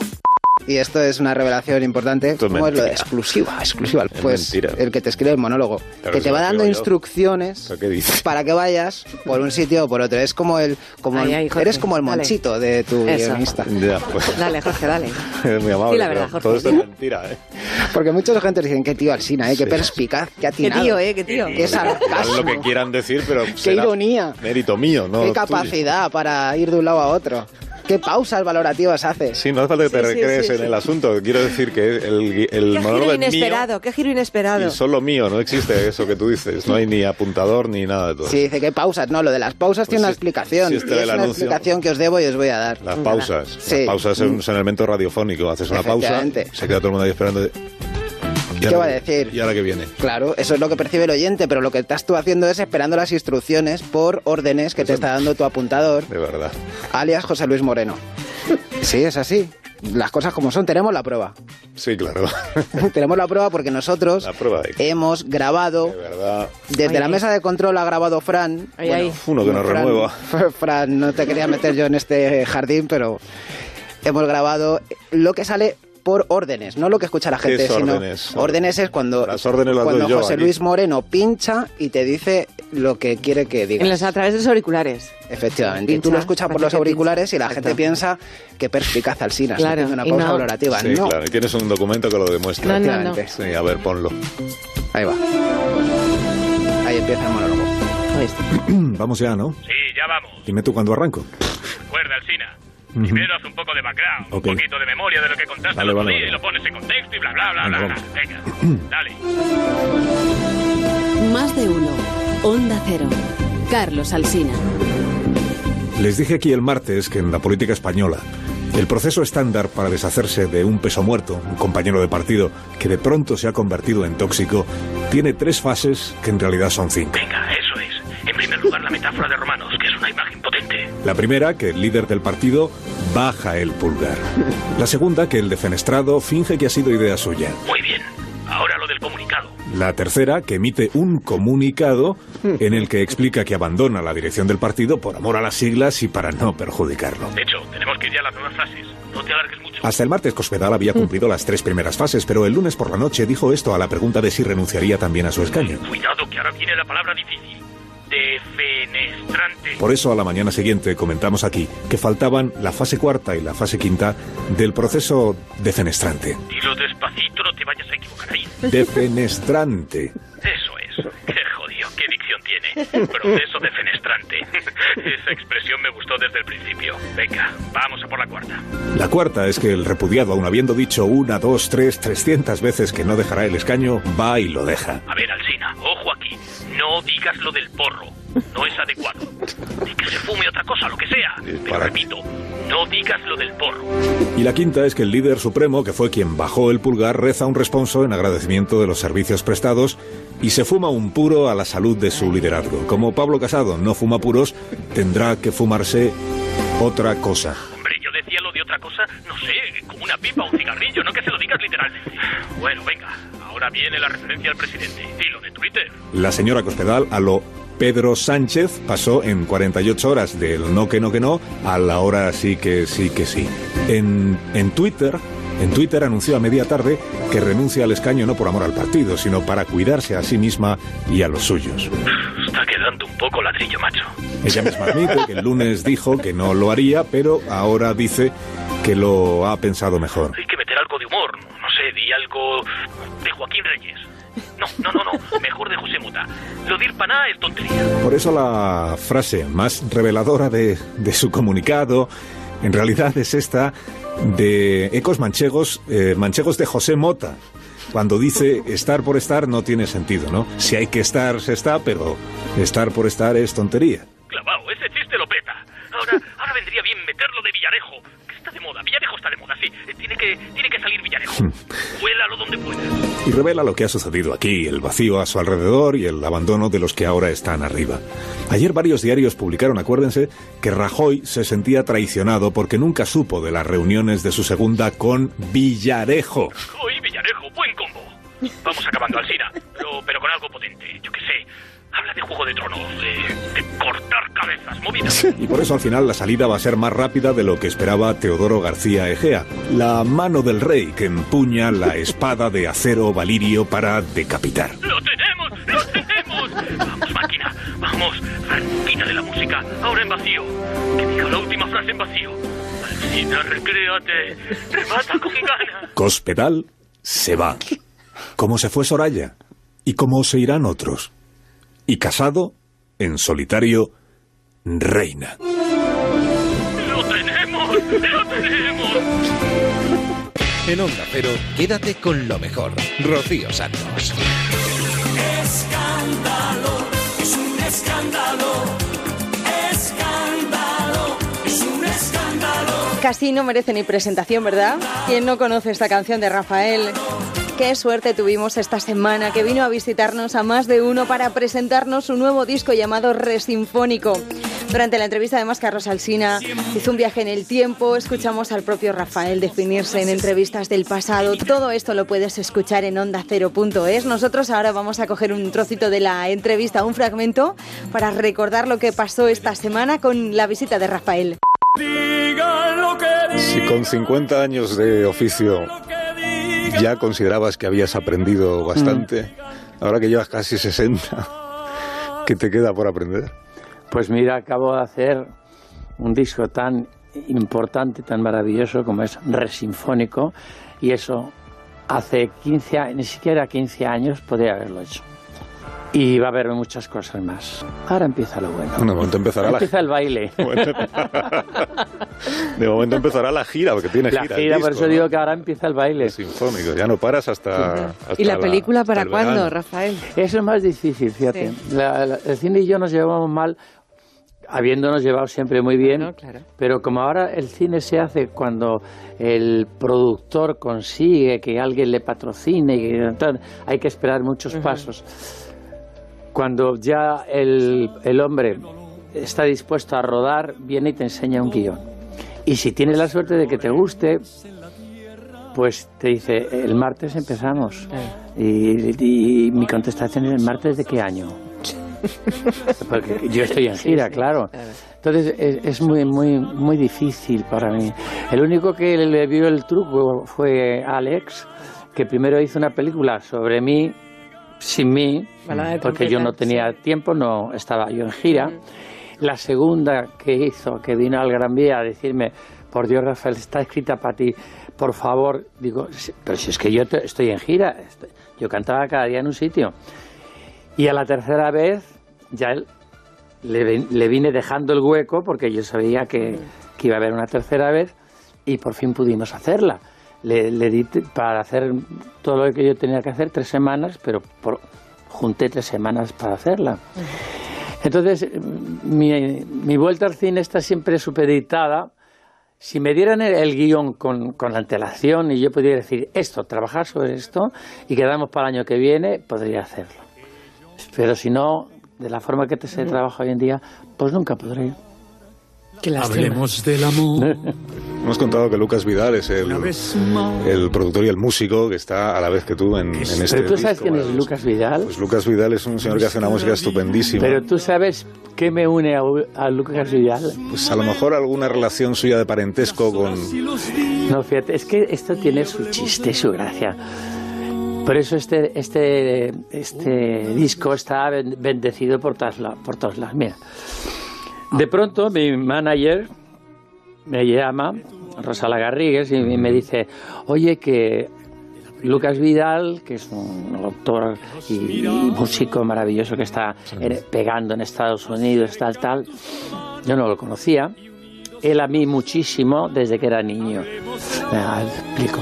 Entonces, que quiere que el premio que le han dado aquí en España, que se lo entregues tú. Y yo digo, ¿pero yo qué tengo que ver con él? Dice, pues no lo sé, porque ya tampoco le di explicaciones, pero parece ser que mucho. Bueno, pues vale, yo se lo entrego. Entonces estuvimos en el Hotel Palace y entonces él me explica quién es. Él es el nieto de la persona que me descubrió a mí, o sea, el dueño de, de, de Hispavox, de, de Manuel Vidal Zapater. que era íntimo amigo mío, que yo me iba a dormir a su casa, que iba a ser... Y estaba ese niño pequeño que lo único que ha oído desde que era chiquito era Rafael todo el día. Fíjate qué historia. Al cabo de los siglos nos encontramos, nos vamos a Los Ángeles, él se, se pone a trabajar, nos vamos a Londres, a Abbey Road, nada más y nada menos, y sale esta parida. El disco sí que va a salir bien, ya está, ya se puede, usted ya lo puede tener si quiere, solo tiene que ir a, a comprárselo, claro, de eso, que de eso se trata. A ver, que me han apuntado el concierto en Madrid, Teatro Real, 17 de, de noviembre. No hay Ya entradas. no hay está entradas. ya agotado. Hace mucho ya. Bien. Cádiz, Teatro Falla, 10 de diciembre. No me digas que tampoco hay No, entradas. no lo sé, no lo sé, pero pueden probar. Viernes no, eh, sí había alguna, alguna. Allí, o sea, Viernes, el viernes no sé si ya hoy. agárrenla ya. Agárrenla ya. Si ya no paras hasta el otoño del año que viene. Hasta que el, el público quiera. Ya saben que el público es el que manda en otoño ya estarás pensando en qué hago ahora que sea distinto de lo que he hecho los últimos está, los ya casi está. 60. Ya estoy en ello. Ah, Sí. Dame así una, una pista pequeñita. o- No, no, no, no. Todavía no, no hay, na- pista no hay nada claro, ni siquiera para mí.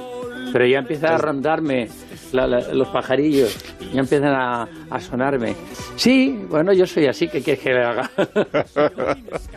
Nada, que sigas, que sigas así todo el tiempo que desees. Rafael, muchas gracias por la visita, No, gracias a vosotros. por haber estado en el programa y espero que, pues que lo hayas Y nos vemos cuando queráis. Igualmente, cuídate mucho. Señoras y señores, se les quiere mucho, ya saben.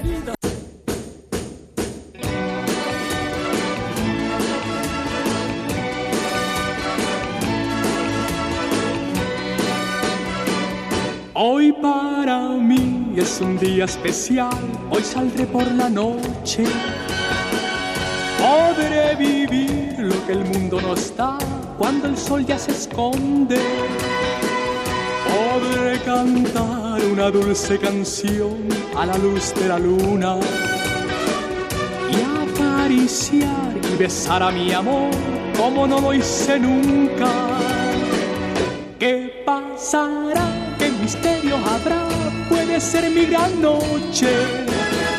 Y al despertar ya mi vida sabrá algo que no conoce.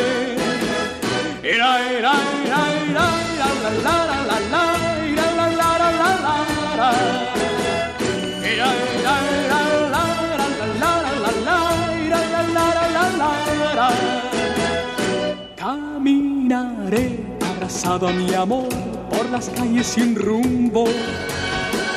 Descubriré que el amor es mejor cuando todo está oscuro.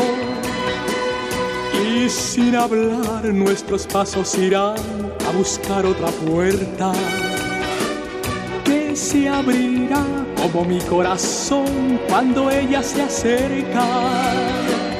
¿Qué pasará? ¿Qué misterio habrá? Puede ser mi gran noche. Y al despertar ya mi vida sabrá algo que no conoce.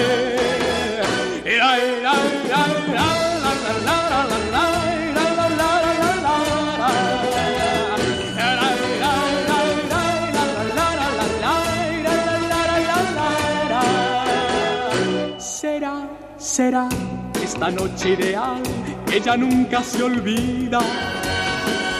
Podré reír y soñar y bailar, disfrutando la vida. Olvidaré la tristeza y el mal y las penas del mundo. Y escucharé los violines cantar en la noche sin rumbo. ¿Qué pasará? ¿Qué misterio habrá? Puede ser mi gran noche. Y al despertar ya mi vida sabrá algo que no conoce. ¿Qué pasará?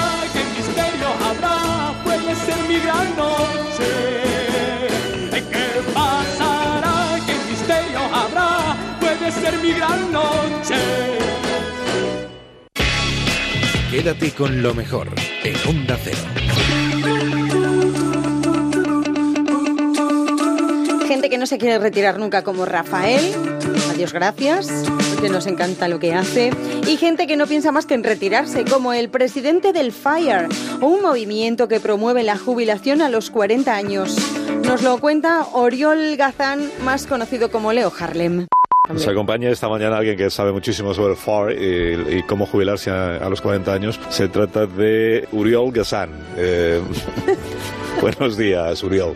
Me cuesta, buenos días, pero Buenos me cuesta días. decir estas palabras porque son horas muy tempranas. Un lunes antes de las 12, pues uno no es persona, ¿eh? Aún estoy despegándome de la almohada y del osito de peluche. Este movimiento suyo apuesta, lo he explicado bien, ¿no? Por la jubilación temprana, diríamos. No nos gusta ese adjetivo para, Vaya, la jubilación. pues. No me hable usted de temprano, que le estoy diciendo que tengo sueño. Yo más que todo es jubilarnos pronto. Lo, ¿eh? lo, que, lo que yo promuevo realmente es no trabajar nunca. Es otro concepto, es la jubilación preventiva. Jubilación Eh, preventiva. concepto, sí. Ya, pero ¿cómo podría funcionar el país, por ejemplo, si todo el mundo hiciera lo que usted propone? Hombre, yo el país no estoy para ello. Yo, míreme a mí, yo soy un ejemplo vivo. Llevo 55 años viviendo con mis padres. Eh, de hecho, les he pasado en edad y todo. O sea, tengo más años que ellos. He logrado un proyecto nuevo de vida. Mis hijos me llaman abuelo, estoy volcadísimo con ellos. Les he dado mis mejores años. Y espero que ahora cumplan con sus obligaciones, que es cuidar al padre y que no le falte de nada. Ya. Y entonces usted, por ejemplo, no tiene cotizado ni un solo día de su Pero eso vida. es una locura, hombre. Fíjate, mira, a mí la cotización me sale a devolver. Es que, es no es que no trabaje, es que no he salido ningún puesto hecho a mi medida. Yo lo de los trabajos manuales lo llevo mal. Tengo una dolencia que me impide Ah. Hacer realizar cualquier actividad. Me, me lo tiene que acreditar un tribunal médico. Ya, cualquier ya. Una, una dolencia, pero que, que se puede contar qué le pasa Sí, pues, exactamente. mira qué callos tengo. Mira, mira, mira qué dedos gordos. es Mira, mira, mira. pero- oiga. mira qué callos. ¿eh? Pero no, no es de tirar de carretillo, ni de paleta, ni de ladrillo. No, no, no. Esto es de jugar a la play. Tengo, tengo los pulgares como dos berenjenas de Almagro. Es Bueno, pero impresionante. por volver un poco al, al origen de la conversación, que es eh, el decálogo de su movimiento, ¿cuál sería? Hombre, esto exige muchas renuncias, mucha capacitación. eh, Uno no puede ponerse a trabajar a la loca sin tener buena formación. Vivimos en un mercado muy competitivo. Hay que ampliar la formación, para mí, hasta los 35 años, pero sin ansiarse. Una asignatura por año para que los, concept- los conocimientos queden perfectamente fijados. Y luego es tan importante el descanso como el esfuerzo. Para rendir bien hay que estar descansado. Eh, el gobierno debe invertir en ocio, porque eso al final repercute en la productividad. Se necesitan más festivos. Mira, la Semana Santa, yo tengo un estudio preparado. La Sí. Semana Santa tiene que durar 15 días. ¿eh? 15. Así nos garantizamos que no llueva y evitamos disgustos. Ahora viene el puente de la Constitución, pues lo empalmamos con el de Navidades, que es que lo que hay en medio es tiempo muerto, es un terreno baldío, son, son días en los que uno no está centrado. Ya, ya, ya. De hecho, la gente está ahora mismo más pensando en la cena Nochebuena y en los regalos que en otras cosas. Y otro tema, los permisos. Permisos de maternidad y paternidad, está muy bien, pero eso es cortoplacista. ¿eh? Nosotros proponemos el permiso de cena copiosa, que es cuando te pones ternasco la noche anterior y no estás en condiciones de trabajar. eh, También cuando tu equipo ha perdido. Por ejemplo, ¿hoy cómo cree que están los seguidores del Barça? Pues ¿Esa- mal. ¿Esa gente va a producir hoy? ¿Van a rendir? Por supuesto que no. Además, ya lo digo yo que no. Efectivamente. Yo diría que obligarles a ir a la oficina es violencia psicológica. Esas personas necesitan pasar el duelo y asimilar lo que han vivido, que es muy duro. Y luego, mira, la jubilación, definitivamente, porque este es el tema clave. La jubilación a los 40, ¿eso cómo se hace? Antes de los 40. Porque el sistema es muy 40. perverso. ¿Qué es eso de jubilarse cuando uno ya no está en condiciones? ¿Cuántos jubilados se han quedado con las ganas de hacer un Ironman? Te llega la edad del retiro y uno está con el cuerpo para ese esfuerzo extremo. Hay, hay que jubilarse a tiempo para disfrutar de la vida. ¿Que a uno le apetece subir el K2? Pues con alegría. Pues cuando sea jubilado. ¿Que uno quiere leerse las obras compensas de Ser Vidal, de Pío Moa, Benito Pérez Galdós? Pues que empiece desde jovencito porque si no, no te da tiempo. La clave, la clave, planificación. Ah, es. Estudiar hasta las 35, 37. Trabajar hasta los 39, 40 años si me apura. Y después dedicarse a disfrutar del ocio de uno mismo. La vida son dos días, oiga, yo al menos uno de ellos me lo paso durmiendo. Y si me permite y no le molesta, me voy a retirar a dormir, que, que tengo un poquito todavía, tengo que pegar otra cabezada fuerte Sí, contra, sí, sí. contra la almohada, que es que veo yo que Ahí. me está llamando, me está haciendo quickie quickie. Por nosotros que no sea. Que tenga muy buen día y, que le, y que le quede una buena pensión a usted. cuando- Ay, lamentablemente eso depende de mis hijos. Espero que sepan estar a la altura, a la de cigalas que hay que comer para llevar a casa un plato de lentejas. Quédate con lo mejor, con Rocío Santos.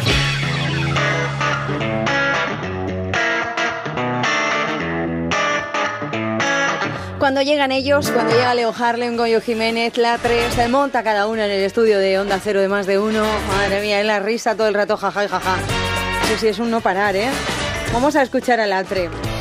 En este caso, vamos a escuchar, mejor dicho, a Julio Iglesias que habla de su demanda de paternidad de la montonera de hijos que tiene por ahí.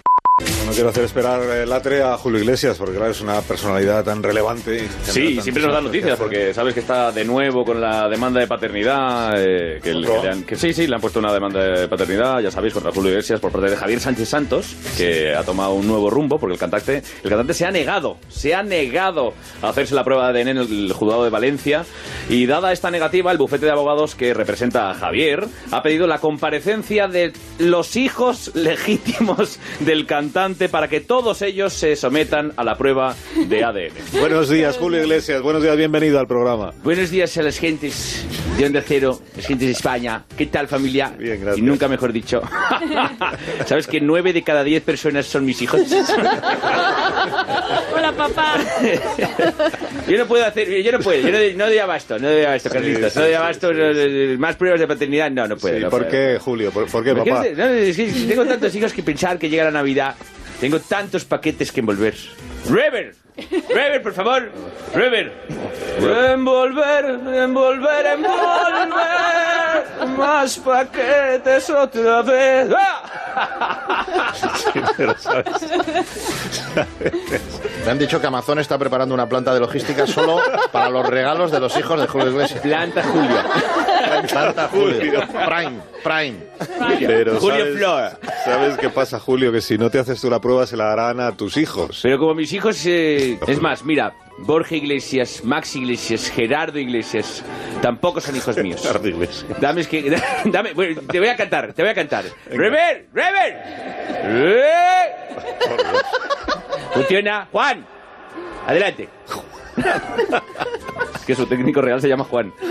Y en medio de los conciertos, y en medio de las canciones, en medio de la canción empieza ¡Juan! ¡Vamos allá! ¡Música, Juan!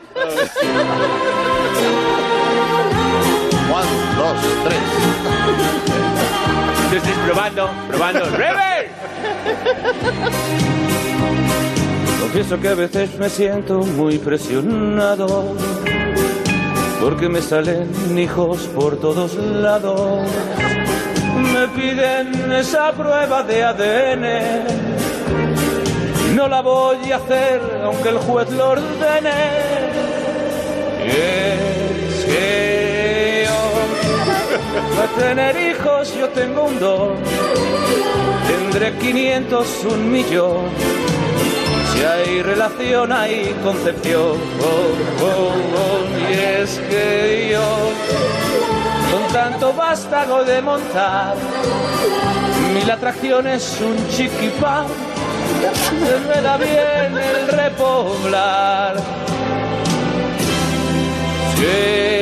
Yo tengo los hijos de dos en dos, en Navidad es un horror empaquetar los regalos. ¡Ah! Ese yo, por donde paso es muy normal ver una cara familiar. Me llaman máquina sexual. ¡Eh! La, la, la, la, la.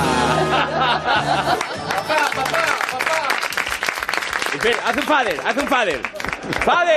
¡Father! ¡Father! Acaba la canción en Father. En el nombre del hijo. Bueno, Padel no hay más que uno. Quédate con lo mejor en Onda Cero.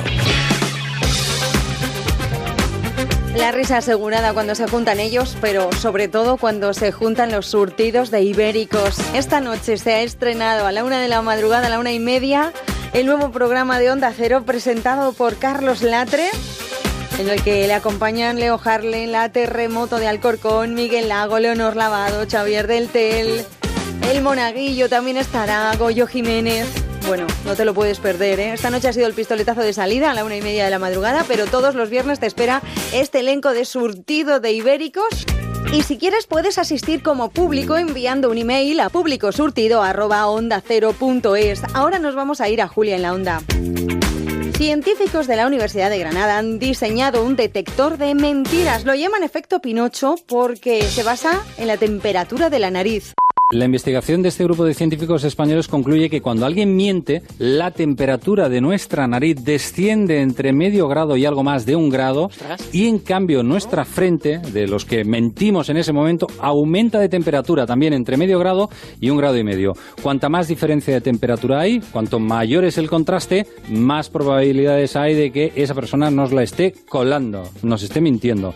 Este método está basado en la termografía, dicen que puede ser más fiable que el polígrafo, con un porcentaje de acierto del 80% y es fruto del trabajo de un grupo del Centro de Investigación Mente, Cerebro y Comportamiento de la Universidad de Granada. Bueno, pues uno de los in- investigadores de ese grupo es eh, Emilio Gómez Milán.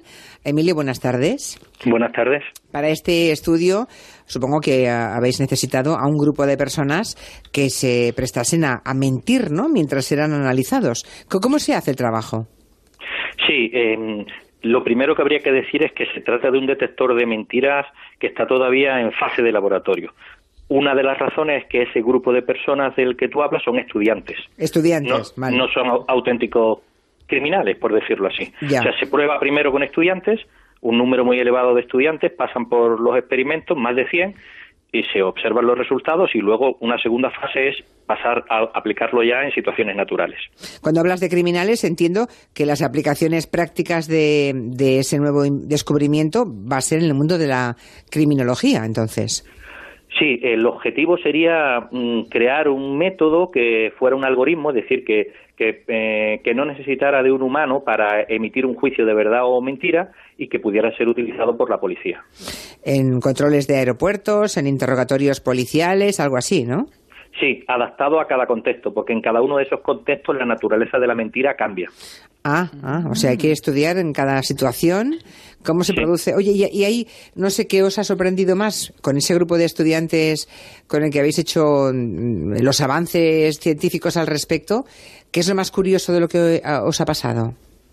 ¿Te refieres a los resultados o Sí, no, al- no, no, a todo, a todo. Es decir, de, de todo el proceso que habéis estado hasta que hoy podemos leer el titular. Eh, hay un detector de mentiras mejor que el polígrafo, ¿no? En ese proceso, ¿qué es lo más curioso, raro, mm, divertido, frustrante de lo que os ha ocurrido?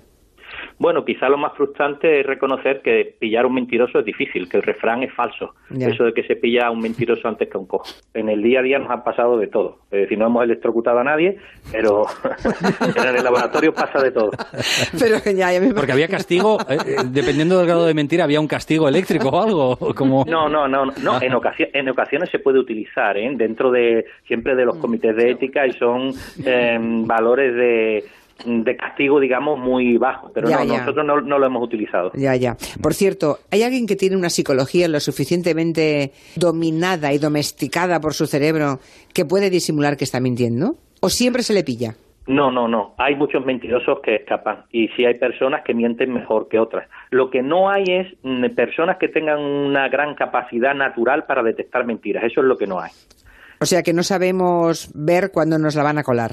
No, creemos que sí, pero nuestra intuición falla con mucha frecuencia. Ya, muy interesante. Emilio, gracias por atendernos. De acuerdo, un saludo. Emilio Gómez Milán, uno de los investigadores de este grupo de la Universidad de Granada. Easy come, easy go. That's just how you live. Oh, take, take, take it all, but you never give. Should've known you was trouble from the first kiss. Had your eyes wide open. Why were they open? Gave you all I had and you tossed it in the trash. You tossed it in the trash. You did. To give me all your love is all I ever what you don't understand is I'd catch a grenade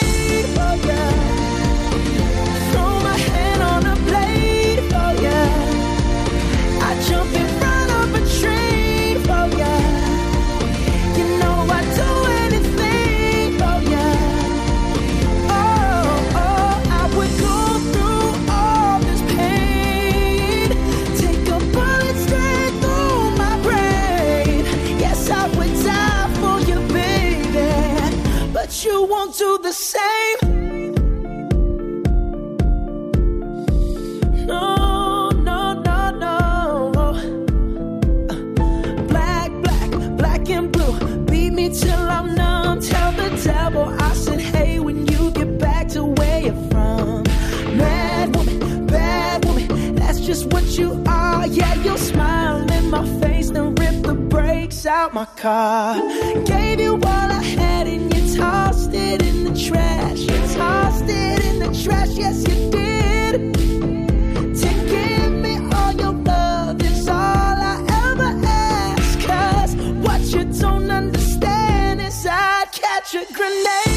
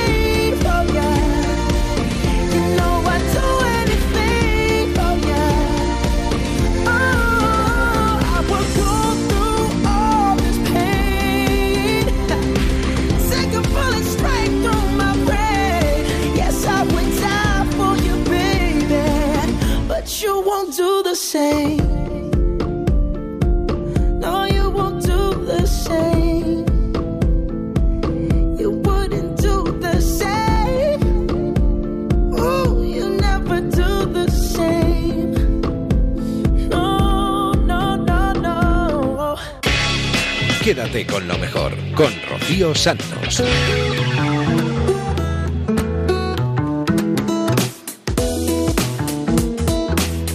Este próximo 22 de noviembre se estrena la historia del mayor influencer.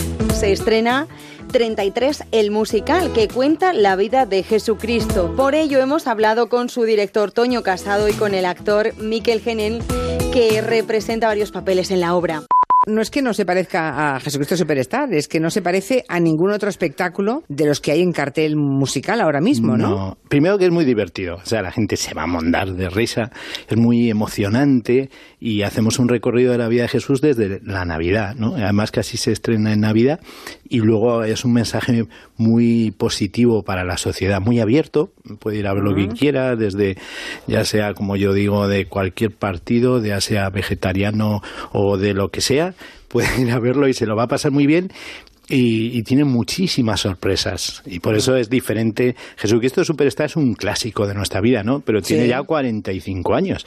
Entonces el mundo ha cambiado bastante y de Jesús se pueden contar muchas cosas. Más de las que aparecen en Jesucristo Superstar. Bueno, eh, Jesús, eh, perdón, Miquel Genet, que, no sé, de los personajes que haces en la obra, porque haces varios, ¿cuál te ha resultado más complicado? Bueno, yo tengo la suerte de participar en este proyecto y de ser swing nada más y nada menos. Hago siete personajes. place. Eh, San Pedro, San Juan, San Andrés, Santiago. ¡Qué barbaridad! Tienes todo el santoral, ¿eh? tengo todo el santoral. Y encima tengo también el privilegio de, encarnar a Jesús próximamente, así que estoy deseoso ya de pisar el escenario y de, y de vivir cada uno de esos personajes sobre él. Claro, en el caso de Jesucristo lo hemos visto interpretado por tantos actores, tanto en cine como en teatro como en musicales. ¿Qué complejidad añadida tiene el papel de Jesús en, este 33 en musical? Yo además tengo el privilegio de, estar trabajando junto a Cristian Escuredo y Damián en este personaje, que es el, actor titular eh, de, Jesucristo. exactamente. Es un referente para mí como actor y como persona. Y ya la propuesta que hace Cristian en este caso es una propuesta súper joven, súper fresca y, súper actual del personaje, ¿no? Y la verdad es que lo tiene súper trabajado. Yo, por mi parte, por supuesto que intentaré currármelo igual que lo hace él, eh, pero al fin y al cabo yo creo que mm, Jesús es amor, ¿no? Y yo creo que hay que expresarlo de esa forma y que, se noten en el escenario, ¿no? En, todos los números que, hace, vamos. En todo caso, Toño, eh, como, como sacerdote y como compositor y director artístico, eh, supongo que nos dirá que aunque alguien no sea creyente ni católico puede disfrutar del musical, ¿no? Claro, el musical. Las enseñanzas de Jesús son válidas en cualquier caso para todos. Sí, sí, sí. Y además, mira, primero eh, en cuanto al montaje, porque es una bestialidad. Yo he metido ahí a los mejores creativos de todos los musicales que se han creado en estos últimos 20 años. Están metidos ahí en el tema del diseño, de las Sí, me han contado, me han contado que de, los actores del elenco vienen todos de grandes musicales. O han estado en El Rey León, o en La Bella y la Bestia, o en Billy Elliot, o en Mamma Mía. O sea que habéis un poco cogido lo mejor de cada casa. Sí, tanto los, por un lado los creativos como por otro lado los actores, estamos jugando, como digo, en primera división. Es gente maravillosa como personas y magníficos en cuanto a profesionales, ¿no? Entonces, cualquier persona que vaya, niños, abuelitas, gente que le gustan los musicales, gente que no le gustan los musicales, porque 33 es mucho más que un musical, es una experiencia que en la cual, como digo, te ríes, te sorprendes, porque también hay, hay su puntito de pimienta. O sea, esto no es una cosita solo, como digo yo, así como de monjitas, con todos los respetos para mis hermanas monjitas, ¿no? Sino es una cosa para todos y, como digo, es muy sorprendente. Entonces, yo sí invito a la gente a que venga y se deje sorprender.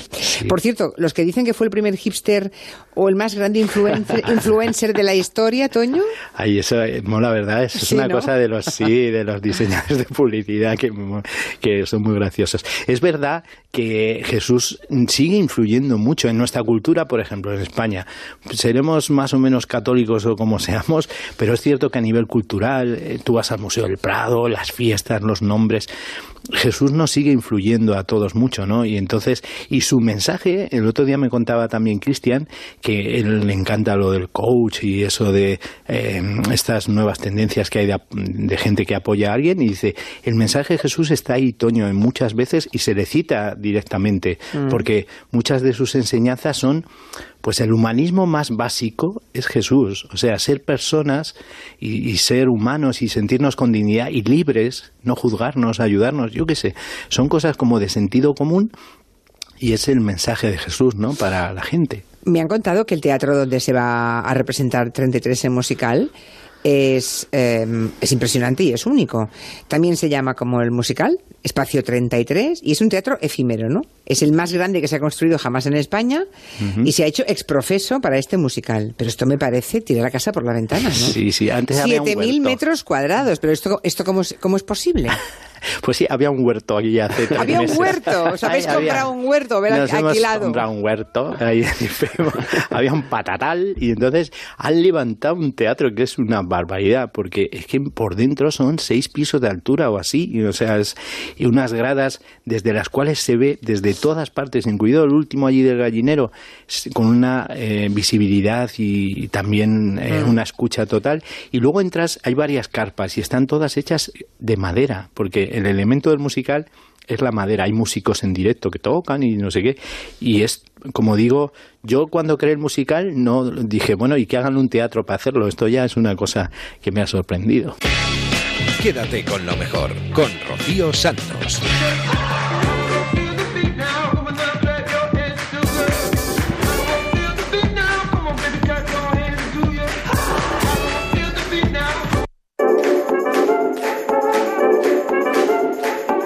Teatro musical al cine. El Cine Paz de Madrid acaba de cumplir 75 años. Se inauguró en 1943 con la proyección de la película Antes de entrar dejen salir. Para su celebración se va a programar una serie de clásicos entre los que se encuentra Cinema Paradiso. Además, y aprovechando este evento se repasan los cines más emblemáticos del país, como por ejemplo el más antiguo de España, el Alfonsetti de Betanzos, ubicado en La Coruña, y cines de verano, pues como los que hay en Córdoba, que se inauguraron en 1935. Hay que felicitar al Cine Paz de Madrid porque en estos tiempos en que todo se cierra, acaba de cumplir 75 años. que se inauguró en 1943 con la proyección de la película Antes de entrar, dejen salir con María Dolores Pradera de protagonista, en esos años en los que no faltaba el nodo en todas las salas, por supuesto. Para celebrar los 75 años, el Cine Paz va a programar un ciclo de clásicos, se verá Chinatown, El Resplandor, Amanece, que no es poco. El cine más antiguo de España, ¿sabéis cuál es? ¿Cuál? El Alfonsetti de Betanzos, en Coruña, que ¿en es de Betanzos? 1882. Actualmente funciona como sala de, para conferencias y algún ciclo de cine. Pero también tenemos el Doré de Madrid de 1912, el Ideal de Madrid 1916, los Callao de 1926 y el Palacio de la Prensa de 1928.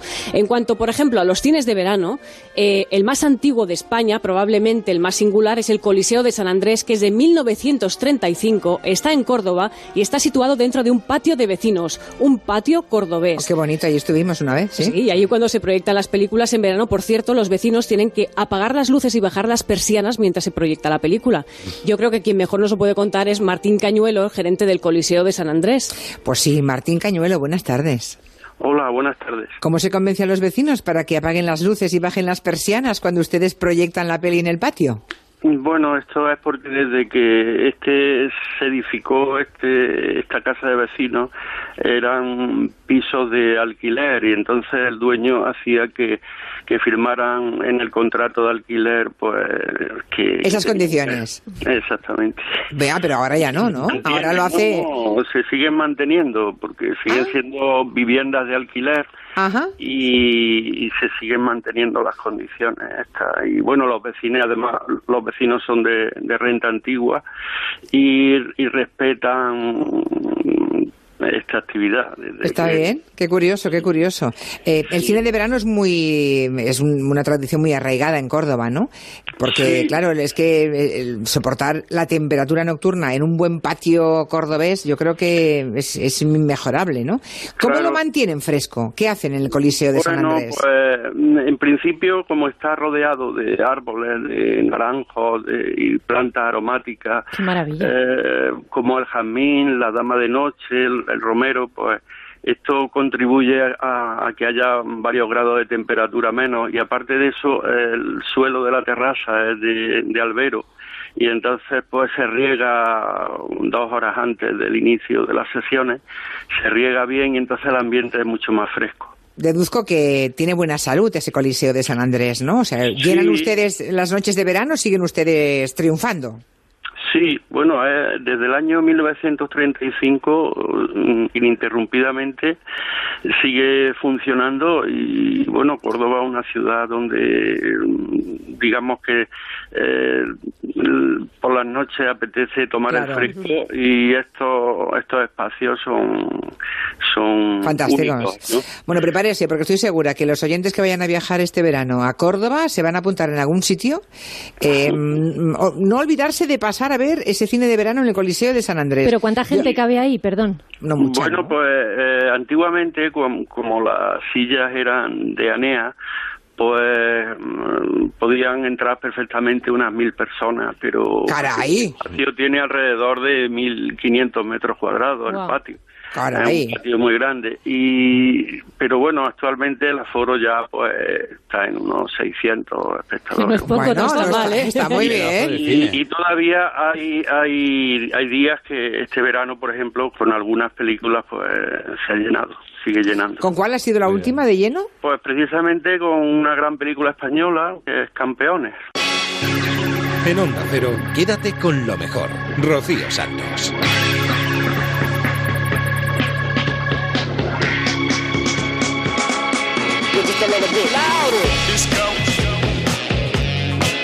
Se nos ha acabado el tiempo. Se nos han agotado ya estas dos horas que tenemos.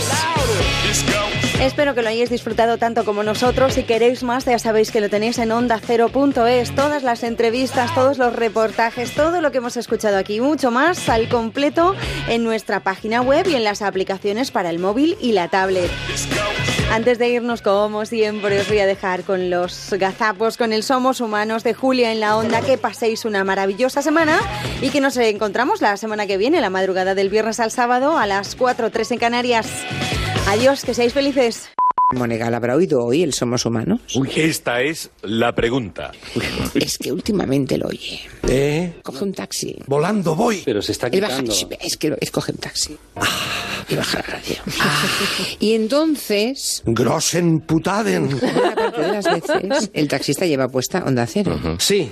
La semana pasada lo oyó en el taxi. Nos encontró la luna. ¿Ha visto usted la luna? La, la luna, la luna, y nos dieron la luna. No. Vale, vale, vale. A ver si tenemos suerte. Y el taxi estaba oyendo la competencia. Julia Otero, buenas tardes, buena tarde. Buenas tardes, buenas tardes. Hola Julia, ¿cómo estás? La bilocación, la posibilidad de estar en dos sitios a la vez. Porque yo lo valgo.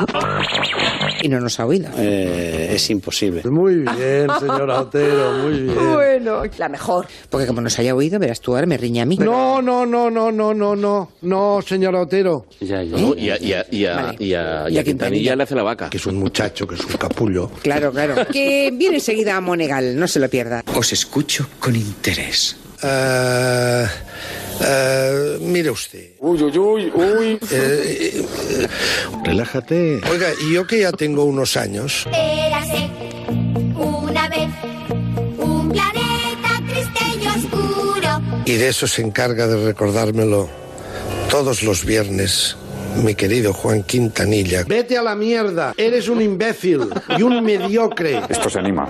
Cuando me hace estos salvajes personas humanas. ¿Qué he hecho para que me trates con tan poco respeto? Ya, sí, sí. Lo, lo ha que se oído. aprovecha del anciano. ¡Ay, qué pena! Lo ha oído usted hoy. Sí, lo he oído en el taxi. Estoy harto. Ajá. Sí, lo he oído en el taxi. Estoy hasta los cojones. La luna, la luna, y nos dieron. ¡No! Estudió medicina en Madrid y vivió en la residencia de estudiantes junto a otros grandes como Lorca. Estudia en varios países y se queda a trabajar y a vivir en Estados Unidos. ¿Tienes prisa? No corre tanto, Eh, Julio. No sé, me, me he lanzado. No, es que va a una hablar velocidad de que es que no puedo ni, me...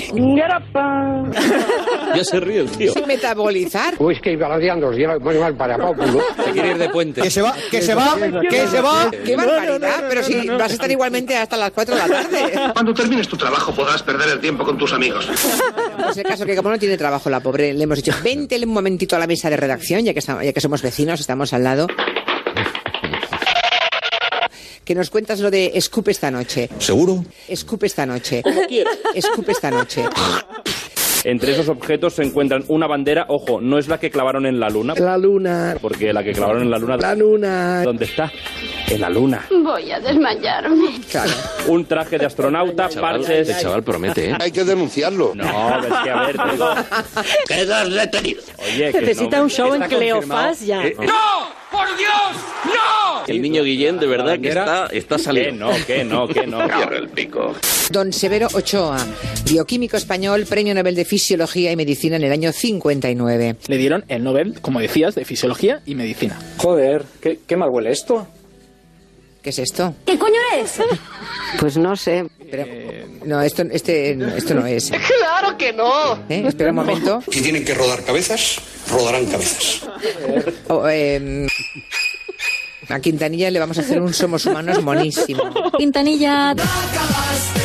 Es de ser inútil, ¿eh? O sea, teníamos que escuchar la voz del gran Severo Ochoa ¿Pero qué ha hecho? ¿Pero qué ha hecho Pedro? y nos pone un tipo diciendo un taco y hablando de que huele mal. Joder, qué, qué mal huele esto. Vamos mal. ¿Será una, caca- una psicofonía? Hazte un montajito mono mañana, querido. Venga. Quintanilla. Eres más inútil que una cerveza sin alcohol. Se subastó por unos 39.000 euros, que al cambio son 30.000 euros. Me llamo ¡Guillermino! ¡Soy un torpedo! matemático. Unos 39.000 euros, que al cambio son 30.000 euros. ¡A tu casa! Si Carcedo hubiera tenido siete pisos a su nombre, lo hubiera seguido cobrando igual. ¿Qué intentan? Pues manipularte, haciendo creer pues que Carcedo puso el nombre del piso, el hijo. Vamos a ver, que nos estamos liando. No, voy a entrar en Joan. ¿Cómo ha dicho usted? Voy a entrar en Joan. Tan dentro de mí. Voy a entrar en Joan, clarísimamente. Te voy a decir una cosa, ¿eh? Este tío te quiere. Me ha encantado lo de voy a entrar en Joan. ¿Te gusta, eh? Despacito, despacito. Póngote mirando a Cuenca. Huevones marica. Paquete con paquete. El que lo prueba repite, yo no sé por qué será. Voy a entrar en Joan.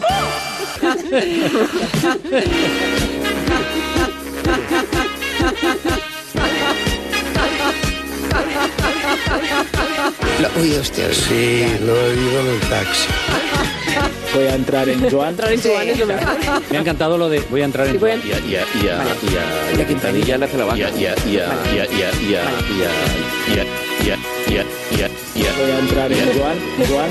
Joan. Joan. Joan. y a Quintanilla le hace la vaca. Ajá, sí, cuando me hace. La vaca. Escupe. Sí.